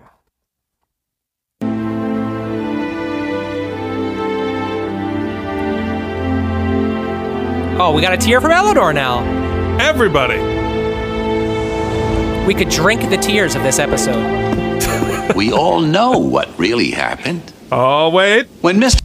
It's closing time. Time to put your case to bed. It's closing time. Otherwise, your client's dead. Closing time. Mr. Breyer killed that cat, it was the last straw. Can we understand why Anderson Pearson pulled that trigger? Of course. Who amongst us wouldn't be tempted? He'd had enough. I don't think the defense counsel really expects you to believe that he involuntarily pulled the trigger. This all comes down to a simple bet. The defense is wagering that you will say, to hell with the law, and endorse a vigilante. We bet, we hope you won't. They should go with the vigilante clothes, Keith. Listen, if this was Batman up here and the Joker came to his door, Yeah. should Batman kill the Joker? Would you find him innocent? That would be my clothes, Keith. I would then summarily be fired. I'm glad you're not my lawyer. How dare anybody say we all know?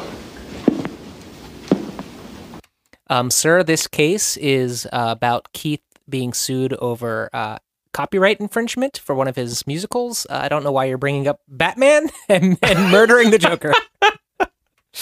It's Angela Lansbury versus None Keith of us can pretend to know what that moment Not the must first have been time. like. When a man who has stalked you, a man who has vandalized your property, a man who is a diagnosed violent schizophrenic shows up at your front door, says he won't hurt you because he's Wait a just a, minute. mouse. I hate. I hate to object in the middle of closing time, but he just brought up that the victim was schizophrenic. Except for they didn't get the therapist on the stand. So at no point did they establish that the victim was schizophrenic. Therefore, it's inadmissible in the closing. The other lawyer would absolutely object to that. That was not stipulated to. Also, the not mouse relevant. that just strangled your cat. We all know. Like normal thought patterns go through your head at a moment like this. You heard Meredith Pearson tell you an hour ago. I mean, it, it, it is not out of the realm of possibility that this was filmed out of sequence and this was filmed first and they added that other bit later. It's possible. They also Lindsay brings it up in the opening as well, which also would have been objected to, I imagine. But I don't know. It's interesting. Well, yeah. It would be impossible to put yourself into my client's position. His hands started to tremble. Bobby's giving you the. His fingers slightly seized. The old gun went shaky off. hand. You heard your Anderson finger- Pearson tell you point a that. gun at the Meredith jury. Pearson saw it. John Schramm, an expert on this weapon, Keith, you know what they say the long, the old adage if the hand does shake, the defense you must take.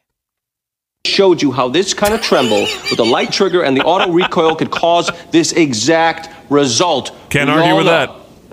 Like my associate predicted at the very start, the prosecution stayed far away from asking who's the good guy here, because that we do know.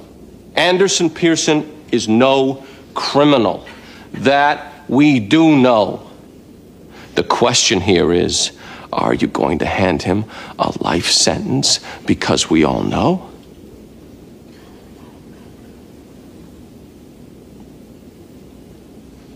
It's just so easy, isn't it?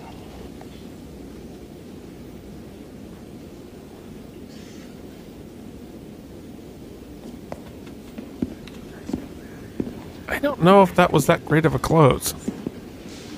If the head's in a bag, he killed the hag.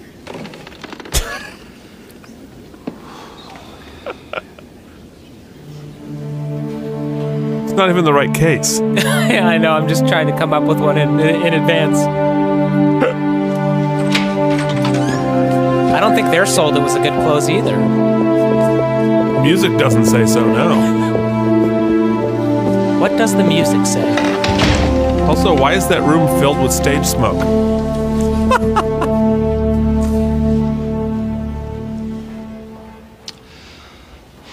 I think we got a chance at reasonable doubt. But what Bullock said, it rang pretty true in there. I'd like to offer manslaughter right now. Parole, you'd be out in three years. It's crazy for us to roll with the alternative. I think Bobby's right. Prison? Three years is better than 18 to life, Meredith. Professor.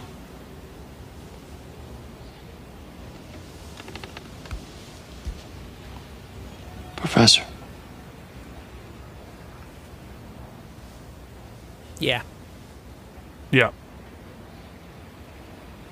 Well, he knows. That's tough. He literally just like said, "Okay, I'll go to jail for three years." But I think he's right. He's he's thinking like a professor. It's pragmatic. I mean, he might be out, you know, in a year and a half. Totally. Sticking. They're not going to take it. Could come back. I'm tempted. We both win with manslaughter, Gavin. Three years. He shouldn't do more, he shouldn't do less. I think he should do more, Bobby. Four? Oh, Bobby, you're negotiating with yourself. Four and a half? You're desperate. I'm going to reject the offer. You really think they want to put him away? Do they want to? No. But will they? One of the dynamics I love, it's not just this show, it's it's kind of uh, many shows do it, but this show does it very well, is it, it shows the stakes of these cases, and then it shows that there are actual human relationships that are playing out behind the scenes as well. These two lawyers are, I don't want to call them friends, but they're colleagues. They're people Yep. who work with each other, and they are wagering and and offer making offers on people's lives behind the scenes, and their relationships with each other come into play. Well, it's like the highest stakes poker game. And, I like this this particular portrayal specifically because usually for dramatic purposes there's an antagonistic relationship between the two councils. Right. But here these guys clearly aren't against each other. They're they're I don't want to say they're buddy buddy, but it's it's it's congenial. Yeah, and and and it's clear that one of them has a hand that is more likely to pan out than the other. We don't know who has the better hand, but we know, you know, based on the flop that uh that Bobby has the worst odds of having it pan out here. I'm staying with murder too. He's all in. He's all in.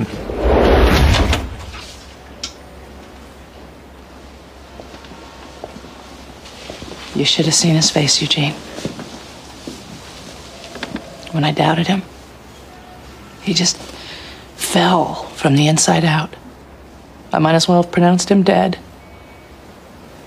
You believe he's innocent? I know it, Eugene. Mm, you, you think I know it. you have a you have a gut feeling. Then we fight for him, Eleanor. Somebody else did it, we go to work on finding out who. We fight. Will you first chair? I think I'm too close. I'll first chair. You are. And we'll win. Feel what's this weird feeling? People making the proper decisions. I know it's so it's, it's so bizarre. I'll hear it at the same time you do. Mr. Donnell, are you feeling confident about an We have nothing to say. Please excuse Are you us. surprised the jury came back so quickly? Quickly's not good. They're always surprised the jury came back quickly. We only have 45 minutes, people. Televising you? She let cameras in for the verdict. How long were they out? Man, Less the judge really she really it feels like she went against Bobby at every corner here. Even letting cameras in? For the yeah, for the verdict, which does that happen? I guess it must. Two hours. What does that mean? Acquittal. Guilty.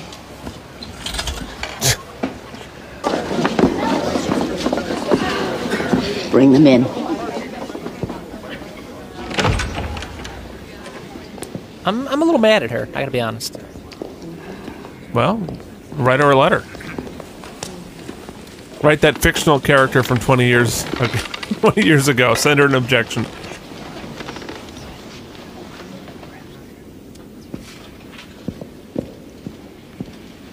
I want to be the bailiff in gonna one of happen? these episodes. Will the gotta do is walk a defendant please paper across the rise? Be awesome. Madam Foreperson, the jury has reached its verdict. I've got butterflies. We have, butterflies. Your Honor. What say you? Commonwealth versus Anderson Pearson on the charge of murder in the second degree. We find the defendant, Anderson Pearson, guilty. Oh! The bailiff will take the defendant into custody. Members of the jury, we thank you for your service. We'll be all right. Don't worry about Look out. This matter is adjourned.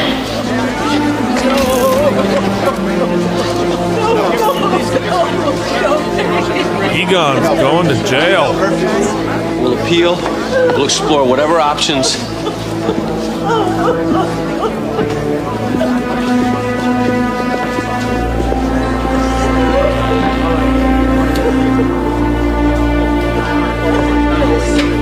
Okay. She put him away. The judge put him away. Well, I think she's torn between she either put him away or let him off. She didn't have much of a choice. to Have it. Why is there a mini fridge in the back of the court? They want like a nice Coke Zero during the court. There seems to be a microwave over there, some boxes. Long crane shot pan out. Okay. We have just gotten ourselves through the practice season three episode for the Defenders. Wow. Pretty crazy. Wow. and wow, uh, wow. still a lot left to be adjudicated. But for us, it's time for. Ladies and gentlemen, the Out of Practice podcast, in unofficial, unsolicited, unfactual association with David E. Kelley Productions, proudly present. Oopsie. The Oopsies! Celebrating excellence in acting good, lawyering good, guesting good, and being Tom Brady. Not to mention, this is where we rate the episode and stuff. Now, here are your hosts, Keith and Mike. Well, what the hell are the oopsies? Ah, you know, I'd done like four episodes before I stomped on the tag. Well, at least you stomp before she. There's that little pause, so you. It's a little. I, I, I the dead air. I can't handle it. I know. You know. I know. You're a pro. As as an entirely amateur uh, internet broadcaster, the dead air. I have to jump in. Ah, but instead of dead air, we're going to talk about the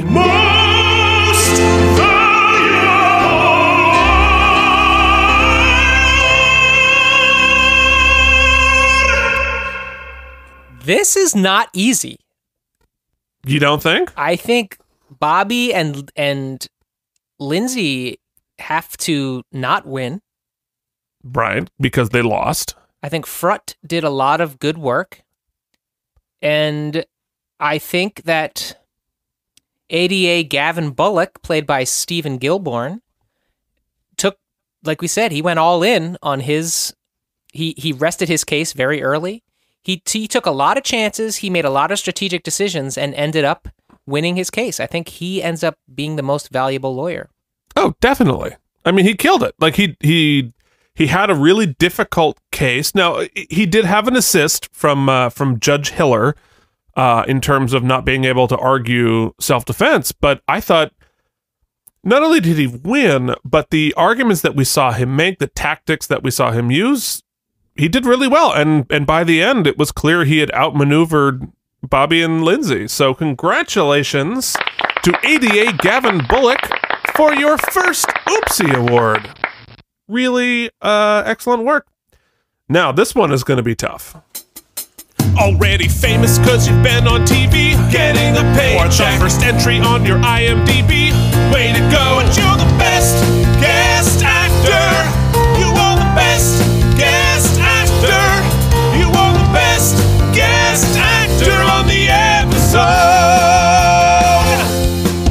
Wow, you played like three different instruments while you danced to that. you had That's the true. drums, you had the bass. I don't know if you had the guitar, but it was it was impressive. Your whole the whole band.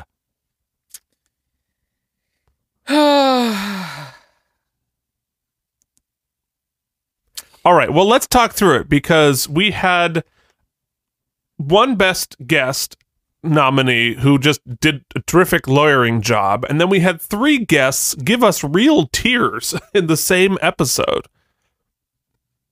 We did. I think that I can't find it on my IMDb breakdown here. Who played Mrs. Egon? Mrs. Egon uh, was played by our very good friend Megan Cole. I thought Megan Cole was really excellent in the uh, in her kind of in the last 15 minutes of the episode specifically. Yeah. But because of having more of a stake and really playing so many hills and valleys and giving some real tears and acting through having a memory on the stand and also a pretty decent performance in a melodramatic flashback, I think that for his portrayal of the pained and guilty Anderson Pearson, I think Edward Herrmann is my pick. Yeah, I I I, I totally agree. Um, and I my plan here to break the fourth wall as we're doing this time is I was going to give it to the other one, uh, based on you because I I I think both Megan Cole and Edward Herrmann deserve uh recognition this week. So. Uh, just because you picked Edward Herrmann, I'm going to give it to Megan Cole for all the reasons that you uh, you gave there. So, congratulations to the Pearsons who are splitting this week's Oopsie for Best Guest Actor. And definitely need a win this week. Yeah, they, they've had a bad week. Her So- breakdown, the, in fact, the scene just when he's found guilty through when he's taking out of the room, both of their performances throughout that are so what I imagine would be realistic. Well, I hope uh, the To never know Oopsie takes sure. this the sting off of the murder conviction. Maybe you can take your half an Oopsie into your jail cell and turn it into a shiv. It might take 18 years to get there because they uh, 19, I think. Yeah, the uh, It- it- it- shipping is know, very slow. I, I think even as convicted for second degree murder, he's probably out now. So Yeah, that's a good point. congratulations. Yeah. All right, now it's time for. You killed your podiatrist or blew the case, but you let a single tear run down your face. You're the best actor on the show. Oof.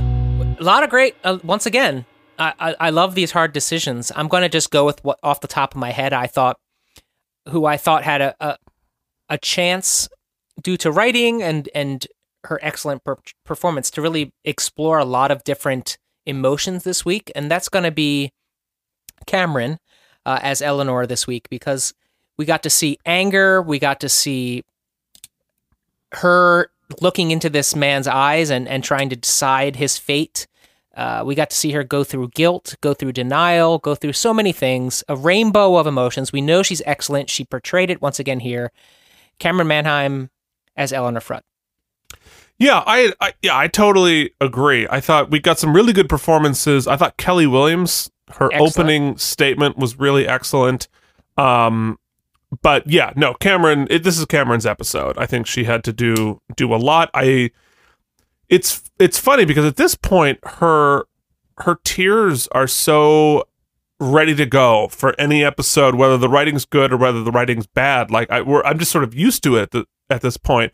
But I thought her taking control of the scene with her anger um, earlier in the episode, I thought just felt really real and raw, and she just was sort of a bad the character. She served the character well because the character looked very strong and in control and using her anger for a very specific reason to help her client. So uh yeah, good stuff. Congratulations, Camryn Manheim, on your oopsie. Which, of course, takes us to everybody's favorite award The Tom Brady Award for being Tom Brady. Now, I have to say, uh, Tom and I are in a big fight. Um, but I can't allow uh, our antagonism uh, to interfere with the integrity of this very important oopsie award. Uh, so I'm gonna I'm gonna think on it for a while. Once you give your give your answer. Well, you know that I'm going into a week in which Tom's about to uh, grab his own fleshlight and and have his way with have his Turn way with the Philadelphia Eagles into his own fleshlight. yeah have his uh, have his way with me and the Eagles. So it's a tough week for us both. I think. Do not Photoshop that. no, there are limits. Oh, there are limits. But as you said, we do we are professionals, and we have to stick to the facts and nothing but the facts. But there is some cream for this sunburn we're about to get, and that I don't know what analogy that was. Oh God, no! This but abort, abort. I remind you that we do get to post the picture that goes along with the award. we we do, and by we you mean me. Yeah, but you always really nail it. So I think that we need to acquiesce, take our lumps when they come, and and recognize that despite our feelings, Tom Brady still is, at the end of the day, Tom Brady. Yeah. Yeah. It it it pains me. I'm not going to I'm not going to say any more words that could be just horrifying and disgusting. and just say you can't see on Jimmy's uh, Showtime account. Yeah, right? Yeah, I mean, you know, it's it, Interesting be plug for. Showtime too. Yeah. Uh, all right. Uh, yeah. Congratulations, uh, Tom Brady. Fine, fine. The Tom Brady wins the Tom Brady Award for being Tom Brady because he is Tom Brady. And now, Ladies and gentlemen, it is time to announce how many spare tires this episode gets. I'm struggling here because I, I liked the episode. I loved the performances. I'm glad that we tied up one of the many loose ends we had, uh, and that I feel like we're dragging on head in a bag episode like case a little long now. Although we did kind of come to a, a deci- decision that we're Come going to a head? We're gonna. mhm. I don't know how I missed that. We've made a decision that we're going to pursue it with vigor. right? I thought that it was a great way to close the Egon case. I really expected, I, I kept thinking, how are we going to pull out a win here? Because we usually win. It was another great decision to have a loss. I thought it was important. Right. I'm interested to see the repercussions for Lindsay specifically, as I think it's going to hit her kind of hard. Sure. That all said, we didn't really say we you know not that everything has to have a grander point, but I didn't feel like there was anything underneath the skin here. There was wanted a lot of meat on the bone. Sure. Yeah. No, it was it was very much like what's going on in the case today. hmm Which was still good. I mean, it was good. I thought the performances often Wait, do you think it would be better if uh, at the end of the episode there was the I just don't know what I'm doing in this career. Is is is being a lawyer is that ethical? Are we doing are we bad people? Do you think that would help? Mm, maybe somebody hanging out of a window. um, no, it was good. It was good. It was solid. It was a seven. Seven. Okay. Yeah, I think that's fair. I I actually I think I liked this episode a little better than you did. Um mainly because I thought they took a case that I wasn't quite sure was interesting and made it interesting in the courtroom. Like the Anderson Pearson case, like I I, I was like, it feels a little thin to me. in the last episode, but this one I felt like, oh, okay, you found some meat here. I liked uh, the decision to have uh, the wife lie Mm-hmm. and and sort of the ethics of that. I liked the the beat of him facing the reality of what he's done uh, on the stand. So I'm going to give it 7.75 tires. 7.35? 7.75. No, 3.5 would be the average? I believe uh, 325 probably. 3.25, okay. No. Well, you know, I- I also Yeah. liked, I also enjoyed that. What we also got to see here was Bobby and the team. Well, there are two things, two juxtapositions that I, I want to pull out. What I thought was neat was in the Anderson Pearson case, they pulled out some of their tricks, right? They got the wife to quote unquote lie ish. Right, They got possibly. the they got the unscrupulous expert to give his witness. They manipulated the hell out of Anderson's squeezy squeezy trigger. Uh, right. Uh, Yeah, they, they definitely got, got pretty murky ethically here. yeah, they did their stuff, and they almost got the the therapist to testify. But despite all of that, the ADA was able to call one witness Yeah. and have his case on rebuttal, basically just kicking back against all of their tactics. Even Yeah. Linda Hunt kicked back against their tactics, and they lost. Yeah. And I Yep, think they sure it was it was a, a good juxtaposition to the way things usually go. Indeed. Indeed. Well, and we're set up. And I, I was going to say, the last thing I'm going to say, and then we need to move on with our lives, is that I, do like the serialized nature Mhm. of all of this. Yes, Like this, this episode felt part of a larger arc. And it's just, I just find it more interesting when I when I look forward to next week, like what's going to happen with uh, with Vogelman, what's going to happen.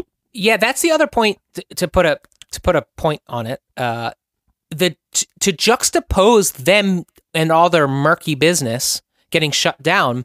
On the flip of that, we see it become really important to Eleanor that she can only really fight f- full throttled for uh, what's his name, um, George. George, if she knows that he's innocent and believes that he's innocent. And once she does, Eugene, she does the right thing ethically by saying, I'm too close. Help me, Eugene, by first chairing. And he says, okay, let's fight. I thought that was a really uh, righteous decision. So it's cool to see the murkiness and the righteousness. Yeah. No, no, totally. And I'm I'm super psyched to see Eugene back in the courtroom and dealing with a more complex case. Yeah. Are you That- looking forward he- to having to Photoshop Eugene and Eleanor into one body? Eugene and Nor? Eugene. so Eugene and Eleanor's heads on Eeyore's body? Ooh, that's a good one. Is it? we'll see.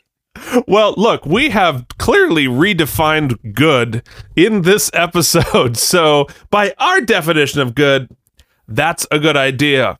So, thank you so much for listening to this episode of the Out of Practice Podcast. Please reach out, send us an email at outofpracticepodcast at gmail.com. Leave us a rating and a review on Apple Podcasts. We really appreciate it. And uh, find us on Instagram, on Facebook at Out of Practice Podcast. Check us out our blog spot at outofpracticepodcast.blogspot.com. Join the jury, make an objection, send us a filing or a subpoena. We're really happy to have everybody on board with us on our crazy journey. We're really excited from the very beginning. We said that we wanted to interact with all of you. Thank you for your comments on the blog. Thank you for writing us on Instagram. Starting to become a family. We're so thankful about it. We hope that that will only continue as we move forward, and then we can start asking you so that all of that was a lead up to when we put our hand out. Is that what you're saying? Yes, because that shitty audio quality is only going to get better once we buy new stuff. Which, of course, we people won't pay us unless the quality is decent enough. Well, there we are. All our victories are pyrrhic. Laser sound. Laser sounds.